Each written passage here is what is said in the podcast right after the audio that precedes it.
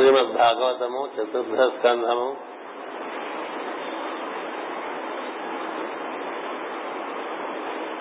పోతనామాచుడు వారు ప్రతి స్కంధమును రాముని స్మరణతో మొదలుపెట్టి ప్రారంభించి ప్రతి స్కంధమును మరలా రాముని స్మరణతో పరిసమాప్తి చేశారు. ఏం చేద్దంటే రామాజ్ఞగా ఆయన ఈ భాగవతమును తెలుగులోనికి అనువదించడం అనేటువంటిది చేయడం చేత రామ సంకల్పంగానే భాగవతం వివరింపబడాలనే ఉద్దేశంతో అన్ని స్కంధములకు ముందు రాముని శ్రీరాముని ప్రార్థన ఉంటుంది. అన్ని అన్ని స్కంధములు ఒక్కొక్క స్కంధము పరిసమాప్తమైనప్పుడు కూడా శ్రీరాముని ప్రార్థన ఉంటుంది. అంచేత ఇక్కడ చతుర్థ స్కంధంలో మొదటి పద్యం సిరులతో వెలుగొంది సీతాదేవి ముఖపద్మమునకు సూర్యుని వంటి వాడ? తెల్ల తామర పూరేకుల వంటి కన్నులు గలవాడ భూమిపై గల సమస్త పురుషశ్రేష్ఠులచే స్థుతింపబడిన గుణములు గలవాడ రఘురామ అని ఒక ప్రార్థన చేశారు. సిరులతో వెలుగొందు సీతాదేవి ముఖపద్మమునకు సూర్యుని వంటి వాడ. తెల్ల తామర పూరేకుల వంటి కన్నులు గలవాడ. భూమిపై గల సమస్త పురుష శ్రేష్ఠులచే స్థుతింపబడినవాడా స్థుతింపబడిన గుణములు గలవాడా. రఘురామ అని ప్రార్థన చేసి. అటుపై రెండో పద్యంలో మహానుభావులకు మునిశ్రేష్ఠులకు సకల పురాణ వ్యాఖ్యాన విధానం ఎరిగిన సూదునిట్లను ప్రాయోపవేశము చేసిన పరీక్షిత్తుతో సుఖయోగి ఇట్లనను రాజా విధునితో మైత్రేయుడు ఇట్లనను అంటే ఈ చతుర్థ స్కంధం కూడా తృతీయ స్కంధం వలె మైత్రేయ మహర్షి విధునకు బోధిస్తున్నట్టుగా సుఖ మహర్షి పరీక్ష మహారాజు బోధిస్తూ ఉంటాడు. అలా సుఖ మహర్షి పరీక్ష మహారాజు బోధిస్తున్నట్లుగా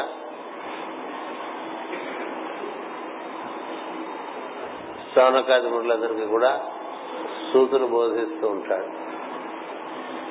ఇట్లా మూడు పళ్ళలో భాగవతం వివరింపబడుతూ ఉంటుంది. రాజా పితృడితో మైట్లే పితృడితో మైట్లేట్లను అని ఎవరన్నారంటే సుఖ మహర్షి పరీక్షిత్ మహారాజుతో ఉన్నాడు బిదుడు ఏమన్నాడో చెప్తున్నారు. స్వయంభవ మనవునకు శత్రువు వలన ముగ్గురు పుత్రికలు కలిగిరి.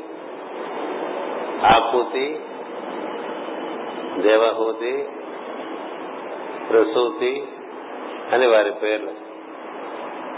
మరియు ప్రియవ్రతుడు ఉత్తానపాదుడు అని ఇద్దరు పుత్రులు కలిగి అందు ఆకూతుని రుచి అన్న ప్రజాపతికి ఇచ్చి పెళ్ళి చేశాను. ఈ కథ మనం మొదటి నుంచి బాగా గుర్తుపెట్టుకుంటూ ఉండాలి. అందులోనే ఉంది మనకి మన ధారణ శక్తి అంతా ఈ భాగవతంలో బాగా పరీక్షింపబడుతూ ఉంటుంది. ఏం చేద్దంటే చాలా మంది సృష్టి నుంచి ఎలా ఎన్నో ప్రజ్ఞలు దిగి వచ్చినాయి వీరందరికీ. ఆ పేర్లు పెట్టి ఆ ప్రజ్ఞల యొక్క స్వభావము లేక గుణము తెలుస్తూ ఉంటుంది. అంచెంత అనేది మనం మొదటి నుంచి ఇది ఎలా దిగి వచ్చింది అనేది ఎప్పటికప్పుడు గుర్తు పెట్టుకుంటూ ఉండటం వలన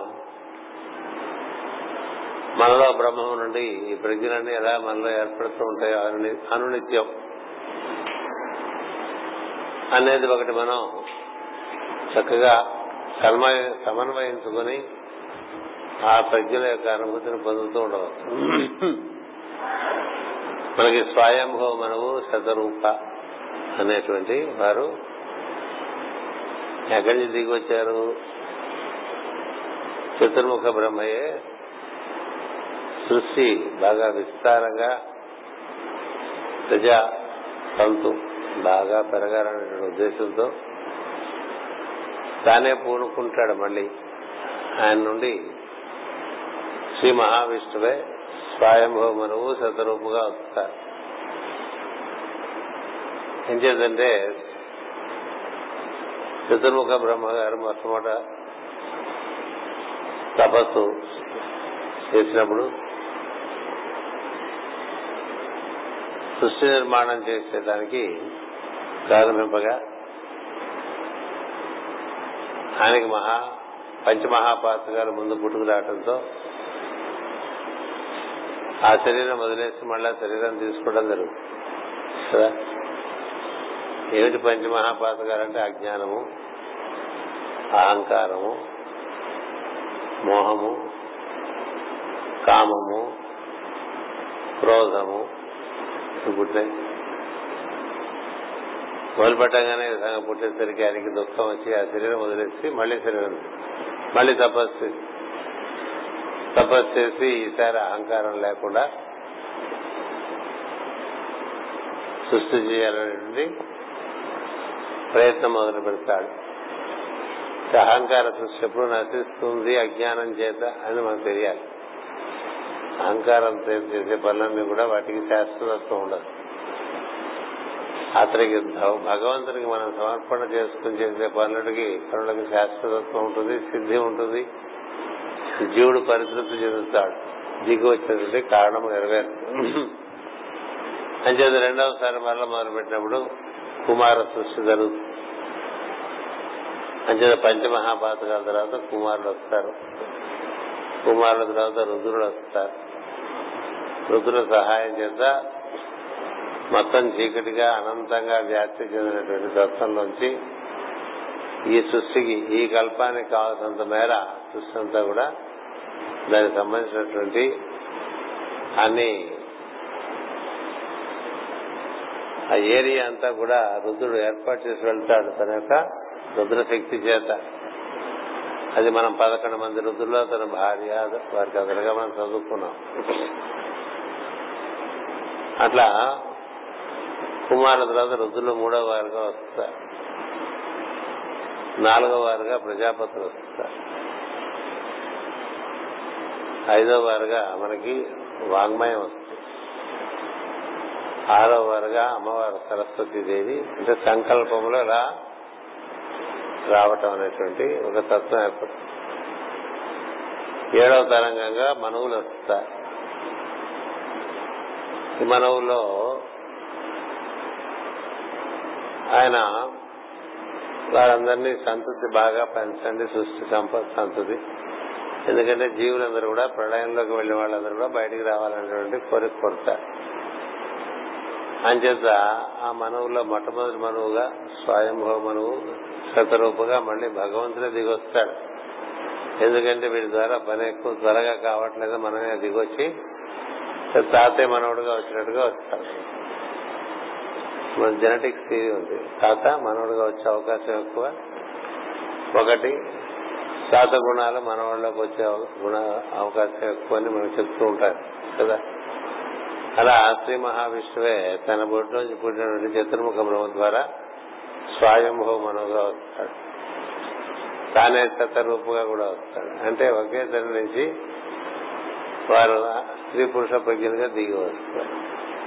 శతరూప అంటే ఆవిడ నుంచి మరి బాగా సృష్టి వృద్ధి కావడానికి కావాల్సిన అవకాశం అలా దిగి వచ్చినటువంటి వారిలో ఆ స్వయంభవ మనకి దేవహూతి ఆకూతి ప్రసూతి అని ముగ్గురు కూతుళ్ళు.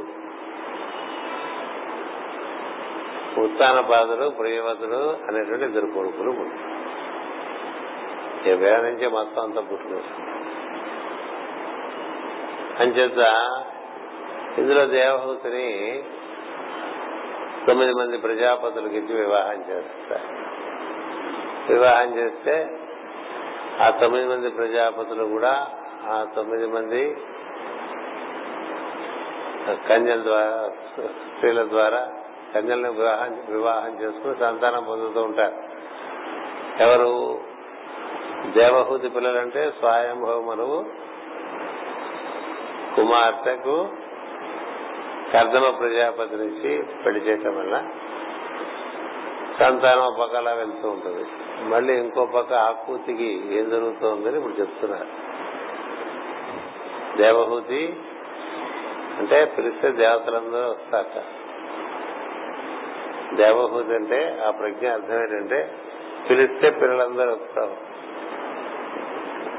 దేవతా ప్రజ్ఞలన్నీ కూడా వచ్చి నిలబడి ఆమె ఆజ్ఞను శిరసావహించేటువంటి తత్వం అర్థం అలాంటి ఆమె కర్దమ ప్రజాపతి నుండి తొమ్మిది మంది కుమార్తెలను కంటుంది.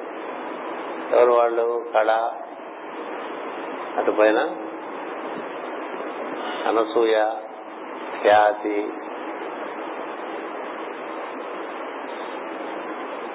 శ్రద్ధ అరుంధతి అవిర్భూ గతి క్రియ శాంత అని తొమ్మిది మంది కుమార్తెలు కాదు.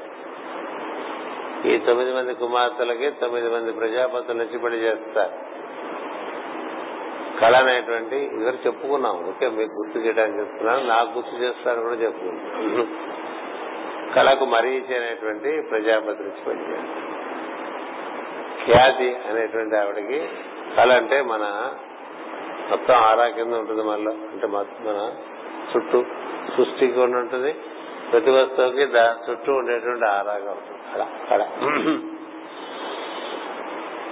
మరీచి వెలే వెలిగిపోతున్నాడు అంటూ ఉంటాడు కదా. అంటే మరీచి వెలుగు కళ. అందుకని ఎవరిలో కళ పెరగాలంటే దానికి దైవీ తత్వం ఎంత పెరుగుతుందో కళ అంత పెరుగుతుంది. లేకపోతే కళాయాలే ఉంటాం. కళకి కళాయికి వస్తారు అంచేత ఈ కళ మరీచి ఎందుకని మీరు ఎక్కడ గ్రంథాలు మనం చదువుకోగానే చదువుకుంటే ప్రతి పురాణంలోనూ ప్రతి చోట భారతంలో గాని రామాయణంలో గాని ఎవరైనా బాగా కాంతివంతంగా ఉన్నారని చెప్పడానికి ఏం చెప్తారంటే మరీచి వల్ల వెలిగిపోతున్నారు ఆ విధంగా కళ మరీచి రెండో ఆమె పేరు అనసూయ. ఆమెకి ఏమాత్రం అనసూయత్వం లేనటువంటి దివ్యమైనటువంటి తత్వం. ఆమెకు అత్రి నుంచి పెళ్ళి అత్రి ప్రజాపతి నుంచి పెళ్ళి చేస్తారు. ఈ అత్రి ప్రజాపతి అత్రి అంటే రెండు కానివాడని అర్థం మూడు కానివాడని అర్థం. ఆ అత్రి అంటే మూడు గుణములలోకి దిగక ఉంటాడు ఎప్పుడు.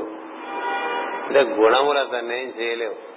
గుణములకు అతీతంగా ఉంటాడు శుద్ధమైనటువంటి ప్రజ్ఞగా ఎప్పుడు ఉంటాడు ఆయన ప్రజాపతి అంచేత ఆయన భార్యకి శుద్ధమైనటువంటి ప్రజ్ఞ ఉన్నటువంటి వాళ్ళకి అసూయ అనేటువంటిది శోకం అంచేత అసూయ కాస్త పూస్త ప్రతి వారికి సోకుతూనే అసూయ వలనే కదరా నేను సృష్టిలో. అసూయ ఎందుకంటే పక్క వారితో పోల్చి చూసుకోవడం వల్ల వస్తూ ఉంటుంది. దానివల్ల నానా బాధలు వచ్చేస్తాయి. ఈమెకు అసూయ లేదు అనసూయ.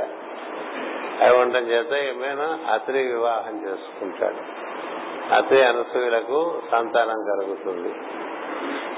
తర్వాత వస్తుంది కథలో మనకి ఎవరా సంతానం అంటే దుర్వాసుడు దత్తాత్రేయుడు చంద్రుడు ముగ్గురు పుడతారు. వారికి ఇంకా సంతానం కాల వాళ్ళకి సంతానం కలుగుతుంది. అలా మొదలు పెడితే అందరికీ సంతానాలు కలుగుతుంటాయి కదా. అంచేత ఆ తర్వాత మనకి అంటే శిరస్సు ఎందు ఉండేటువంటి వాడిని అత్రి అంటారు ఎందుకంటే మూడు గుణములు కావచ్చు అలాగే భృగు అనేటువంటి ఒక మహర్షి వస్తారు. అక్కడి నుంచే భార్గవులు అందరూ వస్తారంటే వెలుగుముద్దలన్నీ అక్కడి నుంచే వస్తారు ప్రజాపతి.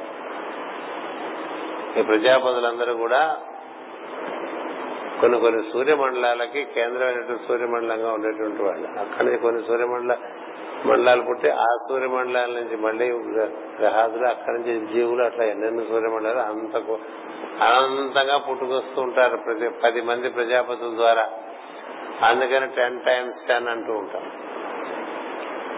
అంచేత ఈ భృగు అనేటువంటి ఆయన మన వరకు ఎందుకంటే మనకి ఎలా వారితో సంబంధం అనేది మనకు ముఖ్యం. కదా? వాళ్ళంతా సృష్టి అంతా వ్యాప్తి చెంది మహత్తరమైన కార్యములు చేస్తూ ఒక్కొక్కళ్ళు ఒక్కొక్క సూర్యుని వలె వెలిగిపోతూ వారి కిరణముల ద్వారా జీవుని పట్టుకొచ్చేసేటువంటి వాళ్ళు వాళ్ళందరూ. వారి వారందరూ మన యందు కూడా ఉన్నారు. అది మానవ సృష్టిలో గొప్పతనం ఏంటంటే వీరందరినీ మనలో దర్శించారు అంచేత దేవహూతి మనలో అనుగ్రహించదనుకోండి ఏం జరుగుతుంది? దేవతా ప్రజలన్నీ కూడా మనలో మేల్కాంతి ఆవిడ పిలిస్తే కదా? అంచేత మొట్టమొదట కళ తర్వాత అనసూయ మూడవ అమ్మాయి కుమార్తె పేరు ఖ్యాతి భృగు ఖ్యాతి. అంటే ఈ పాలభాగమునందు జీవుని యొక్క సహజమైన ప్రజ్ఞ ఉంటుంది. ఆ ప్రజ్ఞ పూర్తిగా మేలు కాస్తే ఆ మనిషికి ఖ్యాతికి ఏం లోటు అంటే ఎబిలిటీ ఎబిలిటీ బట్టి ఖ్యాతి. అయితే ఖ్యాతి అనేటువంటి కుమార్తెను భృగు అనేటువంటి ప్రజాపతికి ఇచ్చి పెళ్ళి చేస్తారు. ఈ ప్రజాపతులందరూ కూడా బ్రహ్మధర్మం కలిగిన వాళ్ళు అంటే బ్రహ్మమే అయి ఉంటారనమాట వాళ్ళందరూ. ఈ మనవులంతా క్షాత్ర ధర్మం కలిగి ఉంటారు. అంటే ఈ క్షాత్ర ధర్మంలో అంటే వైవ స్వయంభవ మనకు పుట్టినటువంటి దేవహూతి క్షాత్ర ధర్మంలో పుట్టినటువంటి ఆమె ఒక బ్రాహ్మణ ధర్మంలో పుట్టిన వారందరికీ ఈమె కుమార్తెలందరినీ ఎందుకు ఇస్తారంటే ఈమెనే కద్దమ ప్రజాపతి అనే ఒక బ్రహ్మధర్మంలో పుట్టినటువంటి ఆయనకి ఇచ్చి పెళ్ళి చేస్తారు అంచేత మనకి సృష్టారంభంలో బ్రహ్మధర్మం కలిగినటువంటి పురుషులకి క్షాత్ర ధర్మం కలిగిన స్త్రీలను వివాహంగా ఇవ్వటం అనేటువంటిది ఒక ఆచారంగా చాలా సనాతనంగా ఉంది. తర్వాత తర్వాత తరాల్లో కూడా సంతానం కలకపోతే బ్రహ్మధర్మం కలిగినటువంటి వారిని క్షత్రియులు ఆవాహనం చేసుకుని వారి ద్వారా సంతానం కనడం. వేదవ్యాసులు ఆ విధంగా కురు సంతతిని వృద్ధి చేయడం ఇలాంటి కథలు ఉంటాయి. అంచేత ఈ భృగు ఖ్యాతి ఆంగిరస అతని గురించి ఇప్పుడు వస్తుంది చతుర్దశకం. ఆంగిరసునికి శ్రద్ధ మనలో శ్రద్ధ ఉంటే మన అంగములన్నీ కూడా రసానుభూతిగా అనుగుణంగా తయారవుతాయి. చాలా మందికి ఒక రసానుభూతి అంటూ ఏమి ఉండదు. ఏదో అలా ఉంటూ ఉంటారు. హృదయం పొంగదు. హృదయం పొంగదు. చాలా హృదయమైనటువంటి సన్నివేశములందు హృదయం పొంగని వారు ఉంటారు. అంటే చక్కని స్తోత్రం చదువుతుంటే హృదయం పొంగటం ఉంటుంది. చక్కని కీర్తన వింటుంటే హృదయం పొంగటం ఉంటుంది. అలా చక్కని భాషణం వింటుంటే హృదయం పొంగటం ఉంటుంది. అలాగే చక్కని దృశ్యం చూస్తుంటే హృదయం పొంగటం అనేది ఇవన్నీ అంగమందరి రసం రసం అంటే అనుభూతిని ఇచ్చేసింది చాలా మందికి అనుభూతి ఉండదు. కొంతమంది అనుభూతికి నోచుకుని ఉంటారు. వారందరూ శ్రద్ధను బట్టి అనుభూతి. అది. అంచేత శ్రద్ధ ఉన్న కొద్దీ అంగముల ఎందు రసము బాగా ఉత్పత్తి అవుతుంది ఓ సన్నివేశంలో చక్కగా దాన్ని ఎందుకు తాదాత్మ్యం చెందగలిగినటువంటి ఒక స్థితి ఏర్పడుతుంది. అదొక ప్రజ్ఞ. ఎందుకంటే అటు ఊరికే ఎండిపోయిన చెట్టల్లే ఉంటాయి ఎలా రాయల్లే ఉంటాయి ఎలా కదా? రాతి కూడా రాబడింది కరగదు అంటుంటాడు అంటే ఏ కరుగుదల లేదు. కదా? ఏ అనుభూతి లేదు. దయ లేదు. దాక్షిణ్యం లేదు. ఇలా ఉంటారు. ఏది శ్రద్ధ లేక అంచేత ఈ శ్రద్ధ ఆంగిరసులు వీళ్ళిద్దరు దంపతులు అంటే అర్థం ఈ రెండు ప్రజ్ఞలు. శ్రద్ధ ఉన్న చోట అంగముల యందు అనుభూతి అనేటువంటిది అటు పైన మనకి అరుంధతి వశిష్ఠుడు. వశిష్ఠుడు అనేటువంటి ప్రజాపతికి అరుంధతి అనేది మనకి శ్రద్ధ అనేటువంటిది కంఠమనందు ఆంగిన మహర్షి కూడా కంఠాన్ని అధిష్ఠించి ఉంటారు ఎవరు కంఠాన్ని చక్కగా వినియోగించగలరో వాళ్ళకి అనుభూతి బాగుంది. అందుకనే సంగీత విద్యలో ఇది ప్రధానమైనటువంటి అంగంగా చెప్తారు. మంచి భాషను రసవతరంగా ఎవరికైనా ఆనందం కలిగించాలన్నా కంఠమే అదేదో గాడిద గొంతులా ఉందనుకోండి ఎవరు వినరు కదా. అంచేత శ్రావ్యమైనటువంటి గొంతు కూడా ఆంగిరత తత్వం నుండి వస్తుంది. దాని శ్రద్ధ కూడా తోడైతే అనుభూతి పరిపూర్ణం అవుతుంది. అంచేత కొంతమంది మగవాళ్ళకి ఆడవాళ్ళ గొంతులు ఉంటూ ఉంటాయి. కొంతమంది ఆడవాళ్ళకి మగ గొంతులు ఉంటూ ఉంటాయి. మగ ఆడ కాకుండా గొంతులు ఉంటూ ఉంటాయి. అందరి గొంతులు శ్రావ్యంగా ఉండవు కదా. అంచేత అలా మనకి మనలో ఈ ఎలా ఉన్నారో చెప్పడానికి చెప్తున్నా. వశిష్ఠుడు అరుంధతి. అరుంధతి అంటే ఏమాత్రము అవరోధము లేనటువంటి కాంతి. అది హృదయం యొక్క కాంతిగా ఇది జీవునికి శాంతి స్థానము విశ్రాంతి స్థానం. జీవుడు పని చేయాలంటే చాలా భాగంలోకి రావాలి అది ఆఫీస్ అనమాట ఇంటికి వెళ్ళాలంటే హృదయానికి వచ్చే హృదయానికి వస్తే ఇంటికి వచ్చినట్టు కాలభాగంలోకి వస్తే ఆఫీస్కి వెళ్ళినట్టు అంటే కాలభాగం నుంచి కార్యములు నిర్వర్తిస్తూ ఉంటారు. హృదయంలో విశ్రాంతి అందుకని మనకి పని ఉన్నప్పుడల్లా కృష్ణుడు హస్తం వెళ్తూ ఉండేవాడు. పని లేకపోతే ద్వారకు వచ్చేస్తూ ఎప్పుడు మనకి ఆఫీస్ పని పెట్టుకున్నారనుకోండి ఎక్కువ బొరకాయ ఉంటుంది వాడు విశ్రాంతి స్థానము హృదయం. అక్కడ వశిష్ఠుడు విశిష్టముగా వసించి ఉండేటువంటి వాడు. ఆయన కాంతికి అవరోధము లేదు. ఆమె ఆయన భార్య అంటే ఆయన లక్షణం. అట్లా భార్యగా అరుంధతి అటుపైన మనకి పులస్తుడు అనేటువంటి ప్రజాపతి ఉన్నారు. ఆయన ఆయన మనవుడే రావణాసురుడు. పులస్తుడికి హవిర్భూ అనేటువంటి కుమార్తెనిచ్చి పెళ్ళి చేస్తారు. హవిర్భూ ఐదవ కుమార్తె. తొమ్మిది మంది కుమార్తెలలో నాలుగవ కుమార్తె అరుంధతి ఐదవ కుమార్తె హవిర్భూ ఆమె ఎప్పటికప్పుడు మనకి ఏవో భావాలు ప్రపంచాన్ని కూర్చున్నవన్నీ తెచ్చి పెడుతుంటుంది. బొడ్డు వల్లే మనకి ఆలోచనలు. చాలా ఆలోచనలు వచ్చేస్తుంటాయి. ఇది ప్రపంచానికి సంబంధించి.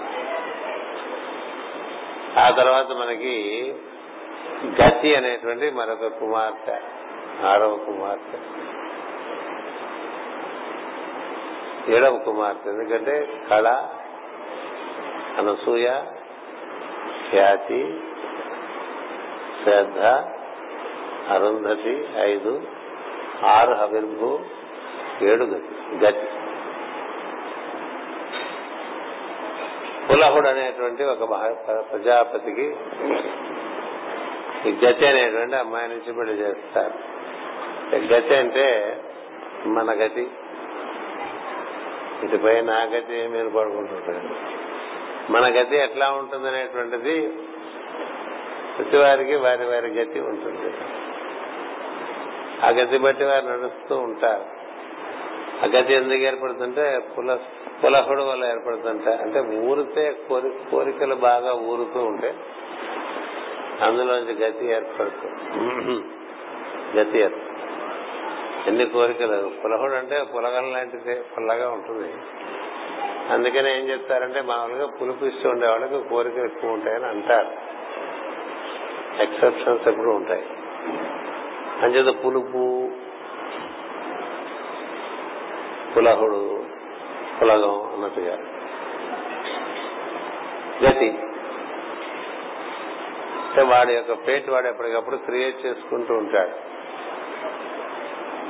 వాళ్ళందరినీ నడిపించడానికి ఆవిడ దాని ప్రకారం నడిపిస్తూ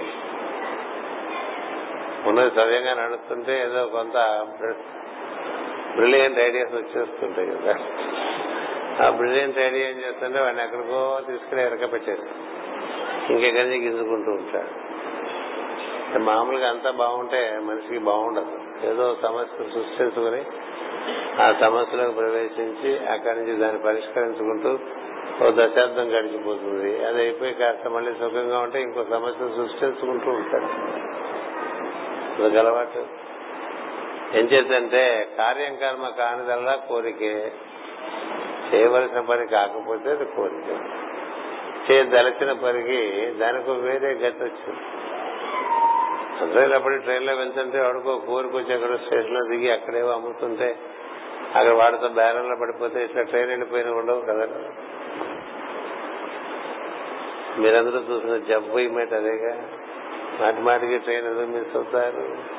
స్టేషన్లో దిగి అక్కడేవో అవి ఇవి కొనుక్కుంటూ మీరు ట్రైన్ వెళ్ళిపోతుంది. ఎక్కడో ఉంటుంది కాఫీ కొట్టు. మన కంపార్ట్మెంట్ మూల ఉంటుంది. ఆ కాఫీ తాగుదామని అక్కడికి వెళ్తే లోపల ట్రైన్ వెళ్ళిపోతుంది. కదా? కాఫీ ముఖ్యమా? ఇది ప్రయాణం ముఖ్యమా? జీవితంలో కోరికలు ఉండే చోట దాన్ని బాగా పెంచుతాడు ఈ ప్రజాపతి. కానీ ఎంత కోరిక నీ కోరికలు ఉండకూడదని తెలిసేందుకు వాటిని పెంచుతూనే ఉంటాడు అక్కడిది గతి సరే అందరికీ మరి క్రియ కావాలి కదా? క్రియ అనేటువంటి ఆమె ఎనిమిదవ కుమార్తె క్రియ. ఆ క్రియ కనుక క్రతుబద్ధంగా ఉంటే బాగుంటుంది. అప్పుడు సవ్యంగా నడుస్తుంది క్రియ. అందుకని క్రతు అనేటువంటి ప్రజాపతి. క్రతు ప్రజాపతికి క్రియ అనేటువంటి మళ్ళీ ముందు వస్తాయిలేండి ఏం పర్వాలేదు కంగారు అదే దేవహూతి కథ అయిపోయింది కదా అప్పుడు ఒకసారి చెప్పుకున్నాం. కానీ మళ్ళీ చెప్పుకుంటాం. ఎందుకంటే అట్లా చెప్పుకోవడం వల్ల ఒకటి పది సార్లు చెప్పుకుంటే అవి మన లోపల స్థిరపడతాయి. అందుకని ఇప్పుడు ఈ పులహుడు గతి ఎక్కడ ఉంటారంటే స్వాధిష్టానం అన్న స్వాధిష్టానం. ఆ తర్వాత మనకి క్రియా క్రతు వారు మూలాధారంలో ఉంటారు. క్రతు విద్య అంటారు. ఏదైనా క్రియ క్రతుబద్ధంగా చేస్తే అది సిద్ధిస్తుంది. క్రతుబద్ధంగా చేయకపోతే అది సిద్ధిస్తుంది ఎలా పడితే అలా చేస్తే ఏ పని అవ్వదు ప్రతి పనికి ఒక విధానం. ఆ విధానం ప్రకారం చేస్తేనే అది సిద్ధిస్తుంది. ఆ క్రతు అనేటువంటి ప్రజాపతి ఏం చేస్తారంటే ఎలా చేయాలి? క్రియ అది చేసే శక్తి. క్రియ అంటే శక్తి కదా. ఎలా చేయాలనే జ్ఞానము క్రతు అయితే దాన్ని చెయ్యటం అనేటువంటిది క్రియ అనేటువంటిది.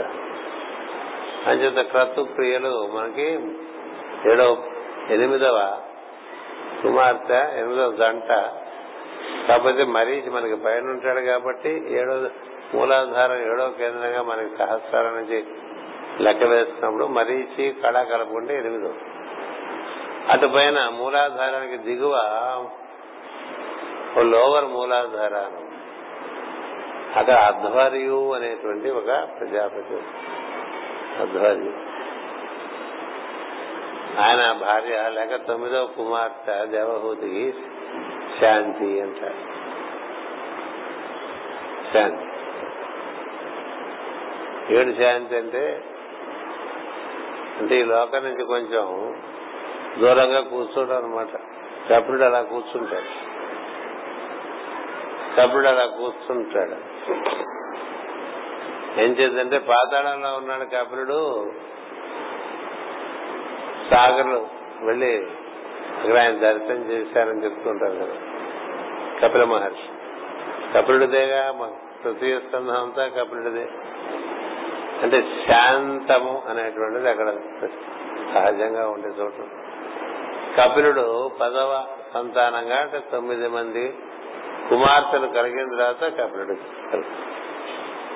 అంటే కపిలుడికి తొమ్మిది మంది అక్కయ్యలు అనమాట ఈ కపిలుడు దేవహూతికి జ్ఞానానంతా బోధించింది మనకి తృతీయ స్కంధంగా వివరింపబడ్డది. దీన్ని బట్టి మనకేం తెలుస్తుంది? ఈ కపిలుడికి రెండవ పెద్ద కయ కళ అయితే రెండో కయ అనసూయ కదా. రెండో అక్కయ్య కుమారుడు దత్తాత్రేయుడు. అంటే ఏంటి? కపులుడికి మేనలుడు అవుతాడు దత్తాత్రేయుడు. మామూలుగా మన ప్రపంచమైన వర్తలు తీసుకుంటాం. కదా? కపులుడు కపిలుడు దత్తాత్రేయుడికి మేనలుడు కపులుడు దత్తాత్రేయుడికి మేనమామ. దత్తాత్రేయుడు కపిలుడికి మేనల్లుడు. కానీ ఇద్దరు విష్ణుమూర్తి. ఇద్దరు విష్ణుమూర్తి. అంతేకాదు వీళ్ళందరూ విష్ణుమూర్తి. ఇంకో రకంగా చూస్తారు? కదా అందరూ ఆయనలోంచి నువ్వు గొట్టను రా నేనే దిగొస్తాను. ప్రజాపతిలో ప్రజాపతులు నేనే మనవులు నేనే. ఇట్లా పెళ్ళాలు మొగుళ్ళుగా ఉన్నవాడిని కూడా నేనేని? అంతర్యామి. ఈ రకాలుగా దిగి వచ్చి ఈ జీవుల కోసం ఇది మన పుట్టి వాళ్ళంతా రావాలి కదా ప్రపంచంలో. అందుకోసం. అంచేత ఇప్పుడు ఏమైంది కథ? దేవహూతి కథే చాలా పెద్ద కథ అది. అందులో మనకి వారందరూ ఎవరెవరిని పెళ్ళి చేసుకుని ఎలా వెళ్ళిపోయారో చెప్పాం. వాళ్ళ నుంచి ఎంతెంతమంది పుట్టుకొచ్చారో అదలా ఉండగా అక్కడ ఆపేసి ఆకూతి దగ్గరికి వచ్చారు మరి. దేవహూతి నుంచి ఆకూతి దగ్గరికి వచ్చారు. దేవహూతిని ఎవరికి పెళ్ళి చేశారు? ప్రజాపతి ఎవరు? కర్దముడు కర్దముడు మొదట వచ్చిన ప్రజా పది ప్రజాపతుల్లో వాడు కాదు. కశ్యపుడి నుంచి వస్తాడు కశ్యప ప్రజాపతి. అంచేత మనకి ఈ కశ్యప ప్రజాపతి చాలా మంది ప్రజాపతులను కూడా పట్టుకొస్తారు. రుచి అనేటువంటి మరొక ప్రజాపతి. బ్రహ్మ తేజస్సు గలవాడు పరిపూర్ణ సద్గుణవంతుడు. ఇప్పుడు చెప్తున్నాడు ఈయన స్వయంభూ మనవునకు శతరూప వలన ముగ్గురు పుత్రికలు కలిగిరి. ఆకూతి దేవహూతి ప్రసూతి అని వారి పేర్లు. మరియు వీళ్ళు కాక ముగ్గురు అక్కచెల్లెల తర్వాత ఇద్దరు మగపిల్లలు పుట్టారండి. మామూలుగా అలా పుడితే వాళ్ళే అంత పెద్ద అదృష్టవంతులు కాదని చెప్తూ ఉంటారు. ముగ్గురు ఆడపిల్లల తర్వాత పుడితే అంత పెద్ద అదృష్టం కాదు. ఏమిటో మనమేమో మా మనం మా వాళ్ళ సంతానాలు వస్తాడని చెప్పారు ఏదో పాప వాడు ఇంకా ముగ్గురు ఆడపిల్లల సంగతి చూసుకుంటూ ఉండిపోవాలో ఏమిటో మరి తెలియదు మనకి. ప్రియవ్రతుడు ఉత్తాన బాధుడు ఈ ప్రియవ్రతుడు వచ్చినప్పటి నుంచే ఈ సృష్టి అందరి ప్రియత్వం అనేటువంటిది ఒకటి ఏర్పడుతుంది. ప్రియవ్రతం. ఉత్తాన అంటే అతనికే ధ్రువుడు సంతతిగా దిగి వస్తాడు ధ్రువుడు ఉత్తముడు అని ఇద్దరు దిగి వస్తాడు స్వయంభూ మనకు మనకి బేసిక్గా అతడే బ్రహ్మ అనుకోవచ్చు. ఏం చేద్దంటే బ్రహ్మ నుండి చతుర్ముఖ బ్రహ్మ నుండి దిగివచ్చి ఆయన నుండి బాగా విస్తృతంగా సృష్టి ప్రారంభం అవుతుంది. ముగ్గురు ఆడపిల్లల చేత ముగ్గురు ఆడపిల్లల ద్వారా చాలా సంతానం. ఇద్దరు మగపిల్లల ద్వారా చాలా సంతానం కలుగుతుంది. అంచేత ఈ కథ మళ్ళీ మొదలుకు వస్తుంది కాబట్టి ముందు చెప్పారు. ఏం చెప్పారంటే స్వయంభూ మనవుకు శతరూప వలన శతరూప అంటే అర్థం అంటే ఆవిడే వందల వందలు సంతానాన్ని పట్టుకొచ్చేస్తుందని. ఇంకా ఆవిడ ప్రసూతి అని. కదా? ఈ ఆకూతిని రుచి ప్రజాపతికి ఇచ్చినట్టే ఈ ప్రసూతిని దక్ష ప్రజాపతికి ఇస్తారు దక్ష ప్రజాపతి వాడు ప్రసూతి కదా ఏకంగా అరవై మందిని కంటుంది అరవై దక్ష ప్రజాపతి కుమార్తెలు అరవై మంది ఉంటారు. ఎవరో ఎంతమంది ఎంతమందికి ఇచ్చాడో అన్ని తర్వాత వస్తారండి లెక్కలు. మీరు గుర్తుపెట్టుకోవాలి తప్ప మీ మీద బట్టి కొంత దూరం పోయిన తర్వాత మనకి అది పెద్ద తామర తంపల్లో అయిపోయి అసలు అసలు పోతుంది మైండ్ చాలా సార్లు అలా వేసుకుంటూ వచ్చేసి కొంత దూరం పోయిన తర్వాత సర్లే బేసిక్ ఫండమెంటల్స్ గుర్తుంటే చాలే అని వదిలేశాను. ఎందుకంటే అలా వెళ్తూ వెళ్తున్న కొద్దీ చాలా మంది చాలా మంది చాలా మంది వచ్చేస్తారు. కానీ ఇవన్నీ ప్రజ్ఞలు. నేను ముక్కోటి దేవతలు అంటాం కదా. మూడు కోట్ల దేవతలు ఉన్నారని కదా. మరి దేవతలు అంటే ఇవే ప్రజ్ఞలే దేవతలు. అవి శరీరాలు ధరించినప్పుడు మనకి ఒక్కొక్కళ్ళు ఒక రూపంగా కనిపిస్తారు.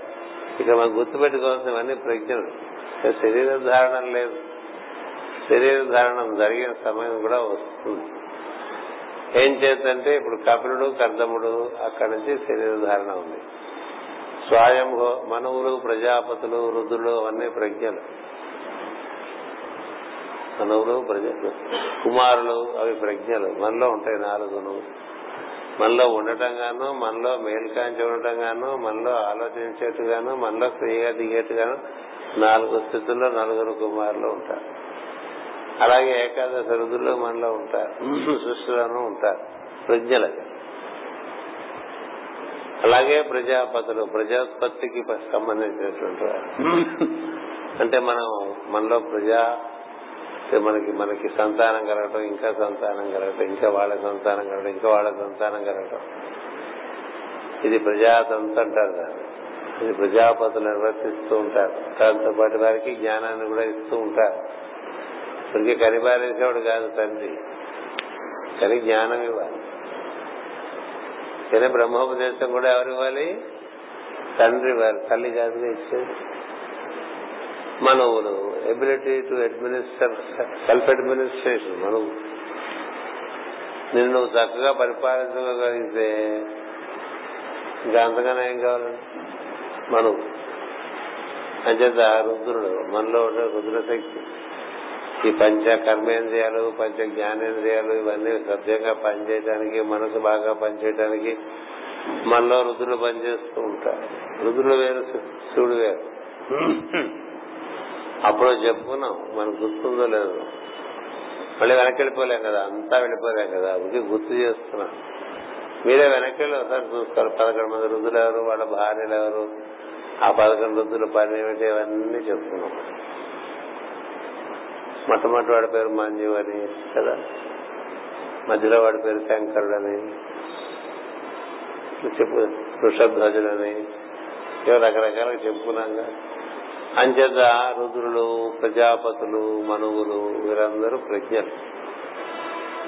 వారికి ఉండేటువంటి కళ ఉందే అది వారి స్త్రీ స్వభావంగా చెప్తారు.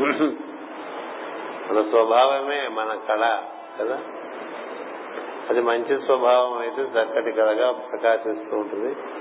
అది మరొక రకంగా ఉంటే ఇంకో రకంగా కదా? ఎవరెవరి స్వభావము వారి స్త్రీ అంటారు.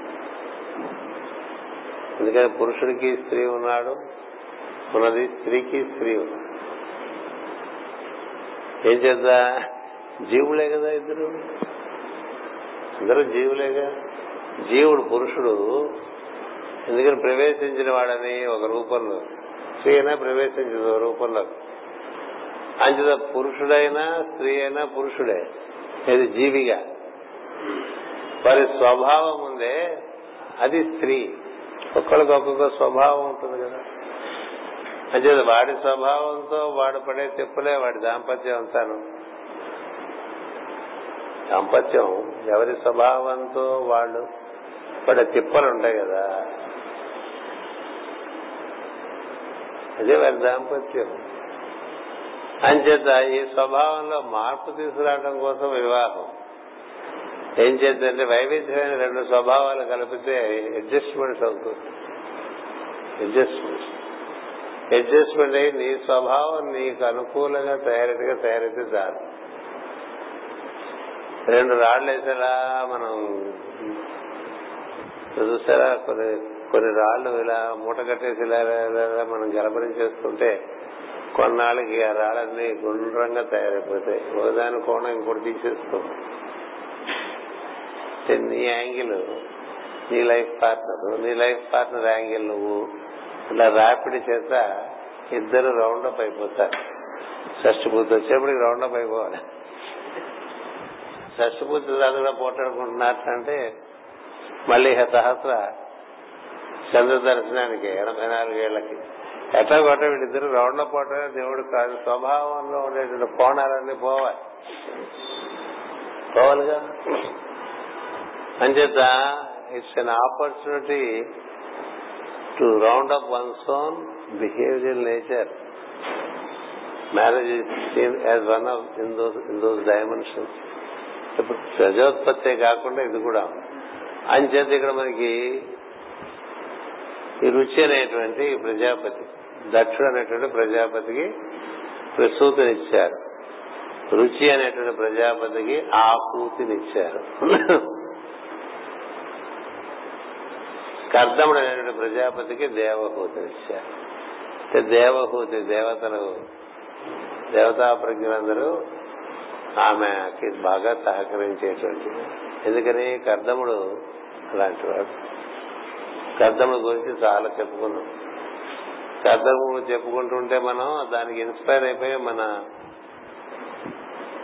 సోదర బృందం పాశ్చాత్య దేశంలో ఉండేవాళ్ళు ఆ కర్దముడు గురించి మాకు కొంచెం పుస్తకంగా రాసిచ్చేయమంటే బుక్ కూడా రాసిచ్చేసాం కర్దమాన్ కపిల అని. కదా అంత మహానుభావుడు ఇప్పుడు ఆయనలో దైవ స్వభావం తప్ప ఏమీ లేదు. రుచి అంటే ప్రజాపతి రుచి ఉంది ఆయనకి. సృష్టి మీద రుచి. సృష్టి మీద. ఇంకా అన్నాడు. ఆవిడకి ప్రసూతినిచ్చాడు దక్షుడైన కదా? దక్షుడు అంటే అహంకారం. మనలో ఎంత అహంకారం? దక్షత్వం వల్ల అహంకారం. నాకు బాగా వచ్చు నాకు బాగా తెలుసు. కదా? నేనే కరెక్ట్. ఇట్లా ఉంటాడు కదా. ఇప్పుడు దక్ష కదా మీరు మీకు తెలియదు దక్ష కదా నేను చెప్పేది. అంత మూర్ఖుడు ఎవరు అంత సమర్థుడు ఎవరు లేడు? ఎంత సమర్థుడు అంత మూర్ఖుడు? సమర్థత ఓకే మూర్ఖత్వం ఎవరిని ఒప్పుకోడు? నేనే కరెక్ట్. నా మాటనే అని అంచేత అలాంటి వాడు ఆయన దక్షత్వం వల్లనే ప్రసూతి అంటే ఏంటి? బాగా సంతానం అని అర్థం. ప్రసూతి కేంద్రము అని పెట్టారు అనుకోండి ఏంటి అర్థం? అక్కడ రోజు పిల్లలు తీస్తూనే ఉంటారు కదా బయటికి. ప్రసూతి కేంద్రం అంటే? అలా ఆవిడ ప్రసూతి సృష్టికి విపరీతంగా మనకి లెక్క తెలియనంత వచ్చేస్తారు అక్కడ. ప్రసూతి ఒక ఆకూతి అంటే రుచికి ఆకూతిట ఆకూతి అంటే మన తెలుగులో కూతి అంటే అందు సరే కుతి కోరిక. ఆకూతి అంటే కోరిక. రుచి అంటే రుచి వల్ల కోరిక కోరిక వల్ల రుచి కదా.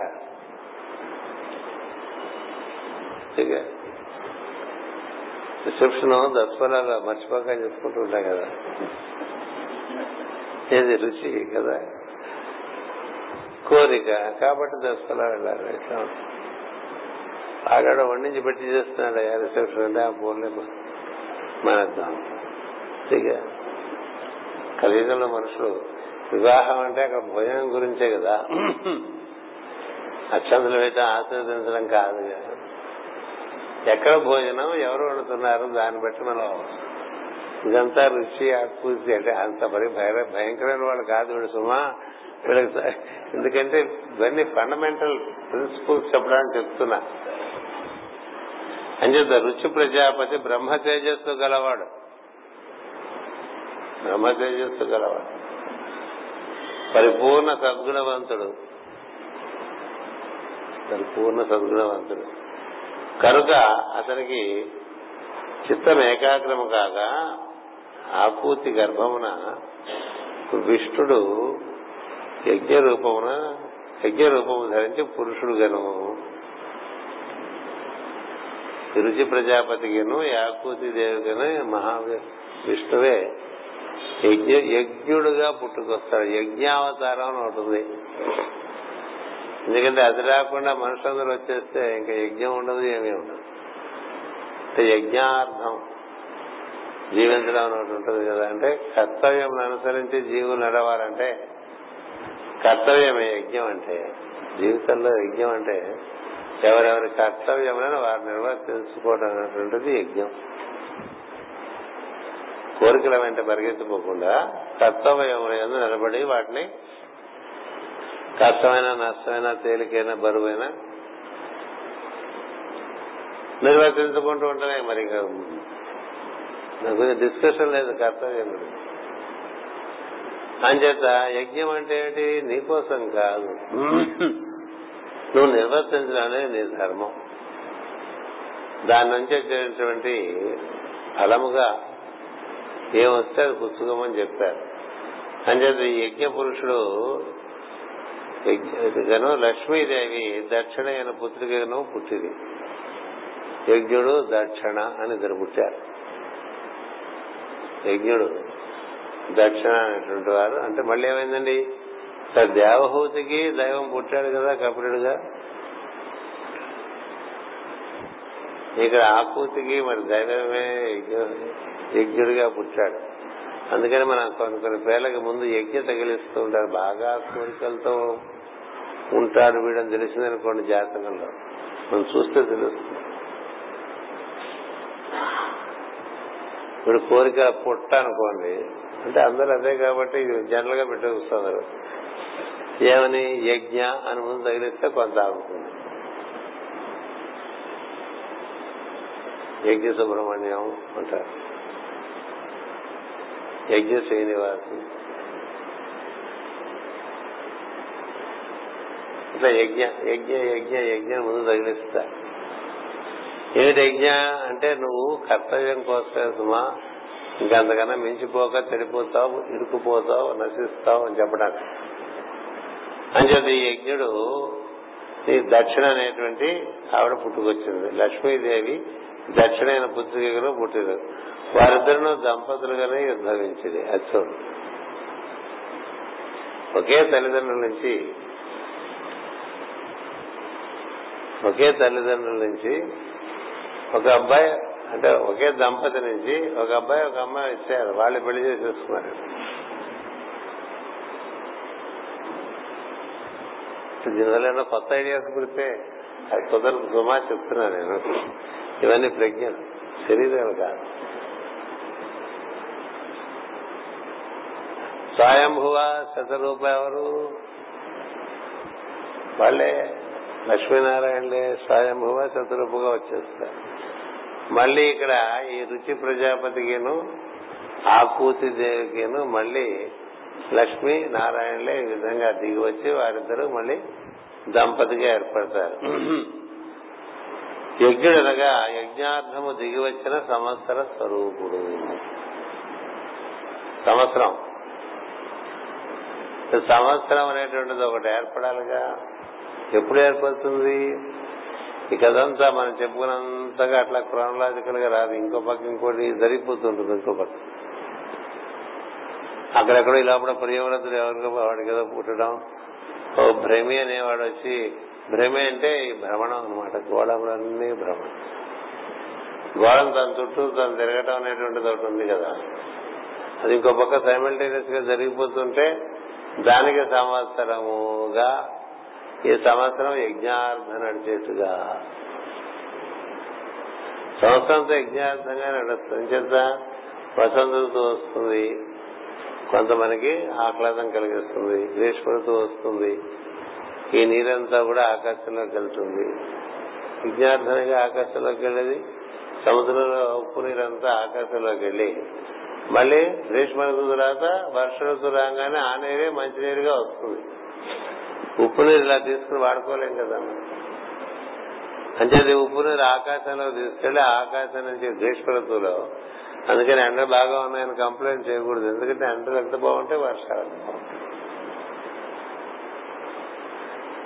వర్ష ఋతువు వస్తుంది వర్ష ఋతువు వస్తే అన్ని పెరుగుతాయి మళ్ళీ. అన్ని పెరిగితే అప్పుడు మళ్ళీ అన్ని వికసిస్తే పుళ్ళు ఇది పళ్ళు పుళ్ళు కాదు.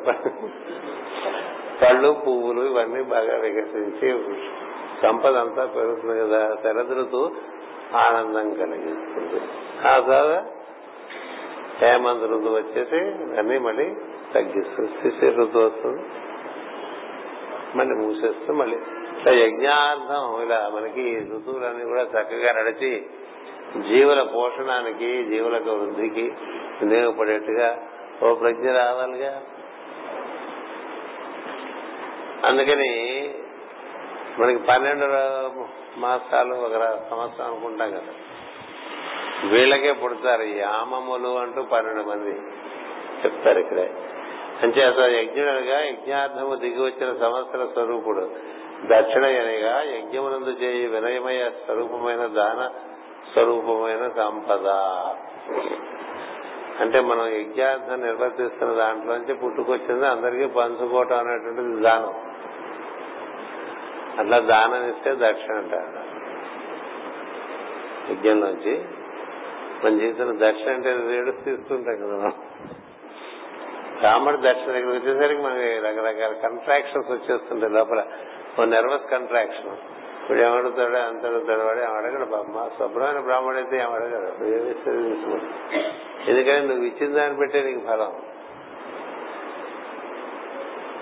వీడి కర్మ దక్షిణ ఇచ్చిన దాన్ని బట్టిది యజ్ఞం ఫలిస్తుంది తప్ప నువ్వేదో వాడికి సరిపెట్టి మడి చేసి సరిపెట్టేసావు అనుకో సరిపెట్టేస్తే నీకు ఫలం అలాగే ఉంటుంది యజ్ఞం కొద్ది దానం దానం కొద్ది ఫలం. దానం కొద్ది ఫలం. అందుకని మాకు సామెత ఉంది. పుణ్యం కొద్ది పురుషుడు పుణ్యం కొద్ది పురుషుడు దానం కొద్ది బిడ్డలు. మంచి బిడ్డలు కావాలంటే బాగా దానం చేసుకుంటే మంచి బిడ్డలు వస్తారు. బాగా దానం చేసుకుంటే దాచుకుంటూ ఉంటే బిడ్డలు అంత మంచి బిడ్డలు రా దానం కొద్ది చెప్తుంటాం కదా ఆవిడ ఏం పూజ చేసుకుందో అంత మంచి మొగుడు వచ్చాడు అంటుంటారు పుణ్యం కొద్ది పురుషుడు అంటే నువ్వు చేసే దైవారాధన బట్టి. అందుకనే పెళ్ళికాయ వయసు వస్తున్న పిల్లలందరినీ బాగా పార్వతి పరమేశ్వరుని ఆరాధన చేయమని చెప్తా.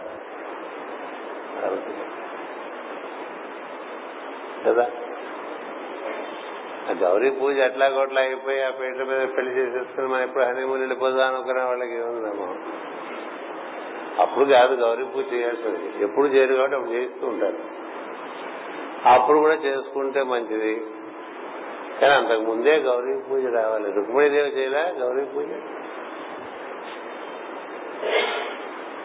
నమ్మితి నా మనమ్ముల సనాతనులైన ఉమామహేశ్వరులు అంటే ఎంత బాగుంటుంది ఆ పద్యం.